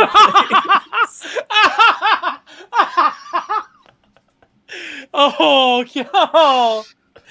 Wait, by the way, dude, I'm, so, I'm t- totally serious. You know what I want to do? I want to get the other just. Uh, I, uh, I want to get the other not Justin Murphy because that failed. I want to get the other. Um, uh, Jack Murphy on the stream, like the the veteran. Wait, what failed with Justin Murphy? No, I wanted to do a stream where I brought two people named Justin Murphy on, like our Justin Murphy, and then like the Justin Murphy who's like in oh. the teaching oh. industry. And that teaching Justin Murphy wanted no business here because he's like an SJW. But anyway, oh what I want to do though is I want to get on the other Jack Murphy. I'm totally serious because he's like a war veteran and stuff. He's probably got some interesting stories to tell, and he's actually like that's his actual name. His actual name is Jack Murphy. So I should contact clean him. up his SEO. So. uh, oh. oh man, I wasn't expecting that one. Probably okay. So, uh, blank blank five dollars. Please play round and round from the hit 2010 album Before Today by Ariel Pink's Haunted Graffiti. Thank you. Oh, I actually, that's a great album, actually. It is. Next, we have, um, okay. True story, 29 rubles, which is how much in uh, dollars? Let's see, I'm just curious. Uh, 0.38 United States dollars. Still appreciate Some high rollers from Russia. True story. True story, bro. True story donated, ooh, 449 rubles. That sounds like a lot. Let's see. That's 5.89 US dollars. Still appreciate it. Thank you. Croin kicks $5. I think the real problem is both. I think the real problem is both is on both sides not sneaking enough to BTR. that is absolutely true. another another true story, 29 rubles, and then finally Alex Redmond, 9.99 oh Don't euros. this one. Hold on. A quarter of German uh, pensioners live in poverty and energy prices are skyrocketing at the moment. Fake how news. is how is shutting down nuclear energy there a good thing? Samuel, Paul, where do you stand on the nuclear question? It's not a man? good thing. I think you know I'm a theoretical Merkelite, but in practice, I think she was a total disaster. Mm. Just for for for both the over overshooting of refugees and the nuclear thing is just like, come on, no no point. Coal coal turns out to be way worse than anyone realized because of. Yeah, I'm against nuclear because uh, if you look at like the South African Congress, uh, like the quality of discussion and the quality of people there, I think that's where we're headed for like world governments and quality people. And I don't know if those people should have access to like functioning nuclear power plants. You know what I mean? And countries right I'm... now are starting to double down. Like France has just recommitted. Uh, there's been a, a bunch of pro-nuclear news right, lately. So Germany was sort of uh, riding the last wave. I've been to Germany a couple times, and every time I'm there, I, I always saw like anti-nuclear activists, and I was like, I, I didn't quite understand why. It seems. Well, I'm against weird. nuclear because it's literally demonic. It's demon energy. It's the uncreated. It's the uncreated light. Listen, it's not good. Okay, anything that could do that to your DNA is got to be demonic. Uh, so I am. Listen, all those pensioners and the energy prices is that really a price to pay if we're saving people's souls? You have to crack a few rid- eggs and make it. In most religions, the sun is like the representation of God, and the sun is just a giant nuclear volcano. Yeah, no, that's, that's why, that's why, but that that's is, why you have to be moon pilled. But that is endowed by a creator, unlike nuclear, which is trying to rival the power and majesty we're in the, we're in the lunar of our creator. It's, it's time for the uh, you know the yes. second half of the. Uh, Plus, I mean, I mean, the more practical problems. I don't know. I, I Nuclear terrifies me. That's I don't know, bro. I'm on the eighth turning. You guys are. oh, here we go. Lev, what do you think of nuclear? I know what you're going to say about nuclear power. I don't know. You, you, you know me. What does your I girlfriend say about nuclear power? I want us. no, no, no. I want us to get to. What does she us, say, Lev? I want us nuclear- to. I want us to go to Antarctica. totally I want us to go to Antarctica and to uh, meet the Nazis there and to uh, get get their energy source. That, yeah, I want what... them to adopt me. Let me live there. well, look, you have a very, you have a very handsome, uh, you have a very handsome. Like, wow, crown. you're a big fan. You have a very handsome I thought, crown. I, I thought "Don't Look Up" was a very entertaining movie. there we go. Don't look up. Um.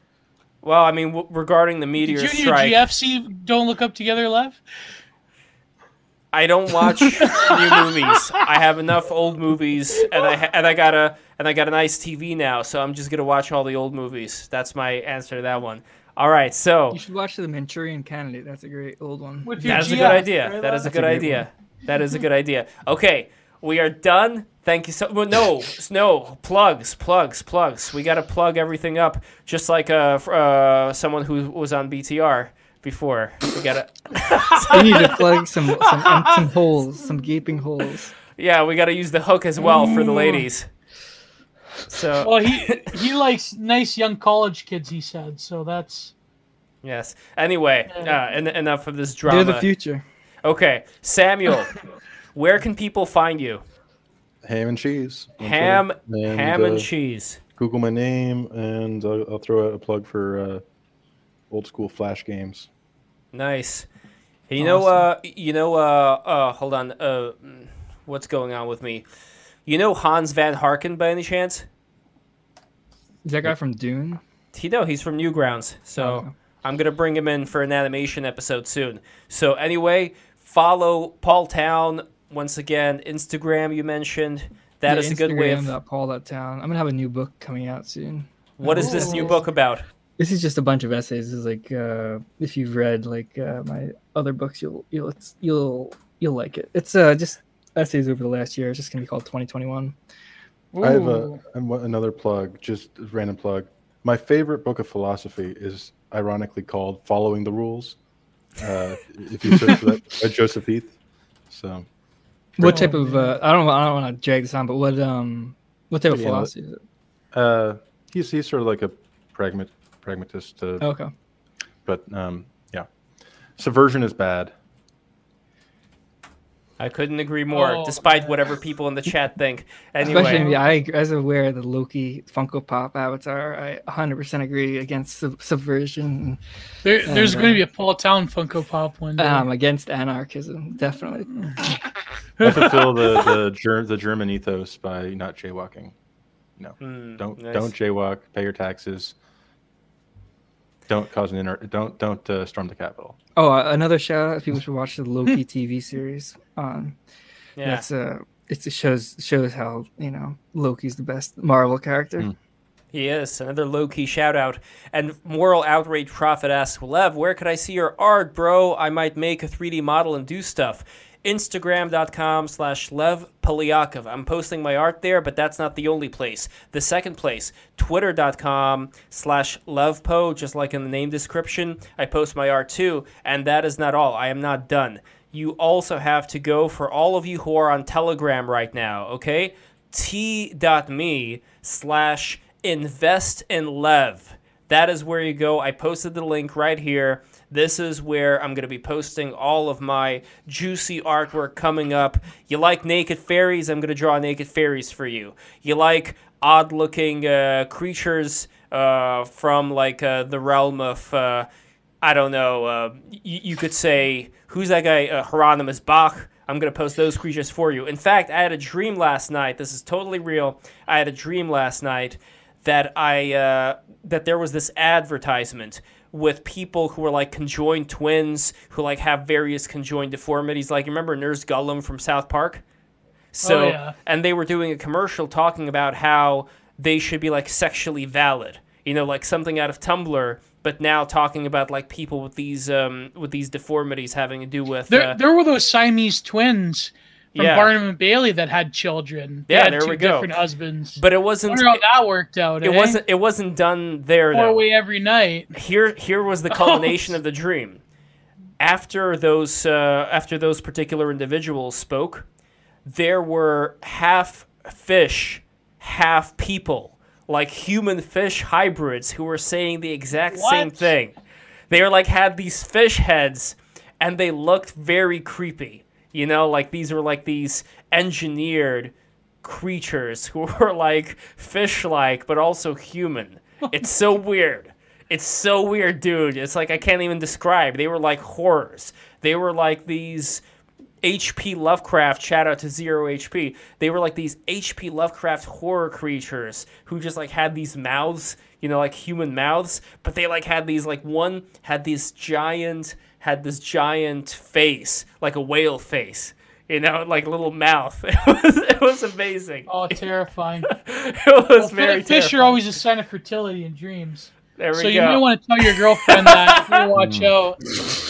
you better watch out. You better not cry. You better watch out. I'm telling you why. Oh, Giant Geo's coming. So you better bring a towel. Anyway, we are at the end of the we are at the end of the oh, stream. What is going on with oh. this? Thank you guys so much for watching. Uh, Paul Town, Samuel, Giant Geo, twitter.com slash Giant Geo. Follow Look at my Geo. link tree, all my links. That's oh, right. tomorrow I have a shout out. Tomorrow I'm going to be on Prudentialist channel. Shout um, out to Prudentialist. With another friend of ours, and we're going to be talking. We're going to be the best uh, total breakdown film review of Ben Hur for the you know. Oh, that's a great movie. out of the holiday season, it's going to be amazing. I just rewatched it during uh, New Year's, and uh, we're going to go through the whole film. It's going to be great and I have a lot of stuff coming up on my YouTube channel. A lot of uh, I'm going to start writing for Substack. I have uh, this article I'm writing uh, for my good friend Billy Pratt. He's publishing a book of different essays by different people, kind of like what um, kind of like what Bill Marchant did with Ending Bigly, but like it's more going to be about pop culture. So of course I have to write an article about pro wrestling. It's going to be about the heel and the impossibility of the heel. So it's gonna. I don't know also, when it's coming out. Like the deadline's January, like late January. Mm. So it might come out a few months from now. So we'll and uh, last, lastly, shout out to uh, Ben Hur from uh, Tim and Eric. Awesome show, great job. oh, and, sh- my... shout out to uh, Oscar Toe, winner of the chat. Yeah. Shout out to Oscar Toe. Oh yeah, shout out to Oscar. He deserves. And next it. week we have a very important stream. Oh yes, Mike Cernovich is coming on. Mike Cernovich oh. is coming on. Can I come back? Hell yeah! To, towards the end, I guess. Styx, sure. Well, why not? Hammer. Yeah. Is he, Styx, Hex, and Hammer? Is he talking with Styx? Well, he's talk uh, he's talking about sticks and weeds and various plant medicines that you can stuff. use. It's going to awesome. be that plant medicine, ayahuasca, DMT. Although I want to, as always, shift the conversation and talk about the astral realm and how we got to go into the astral realm and bring it here, right? We got to do the dimensional merge. We got to do the Christian dimensional merge, people. Anyway, oh. mm-hmm. thank you so much for That's watching. Read geometric unity.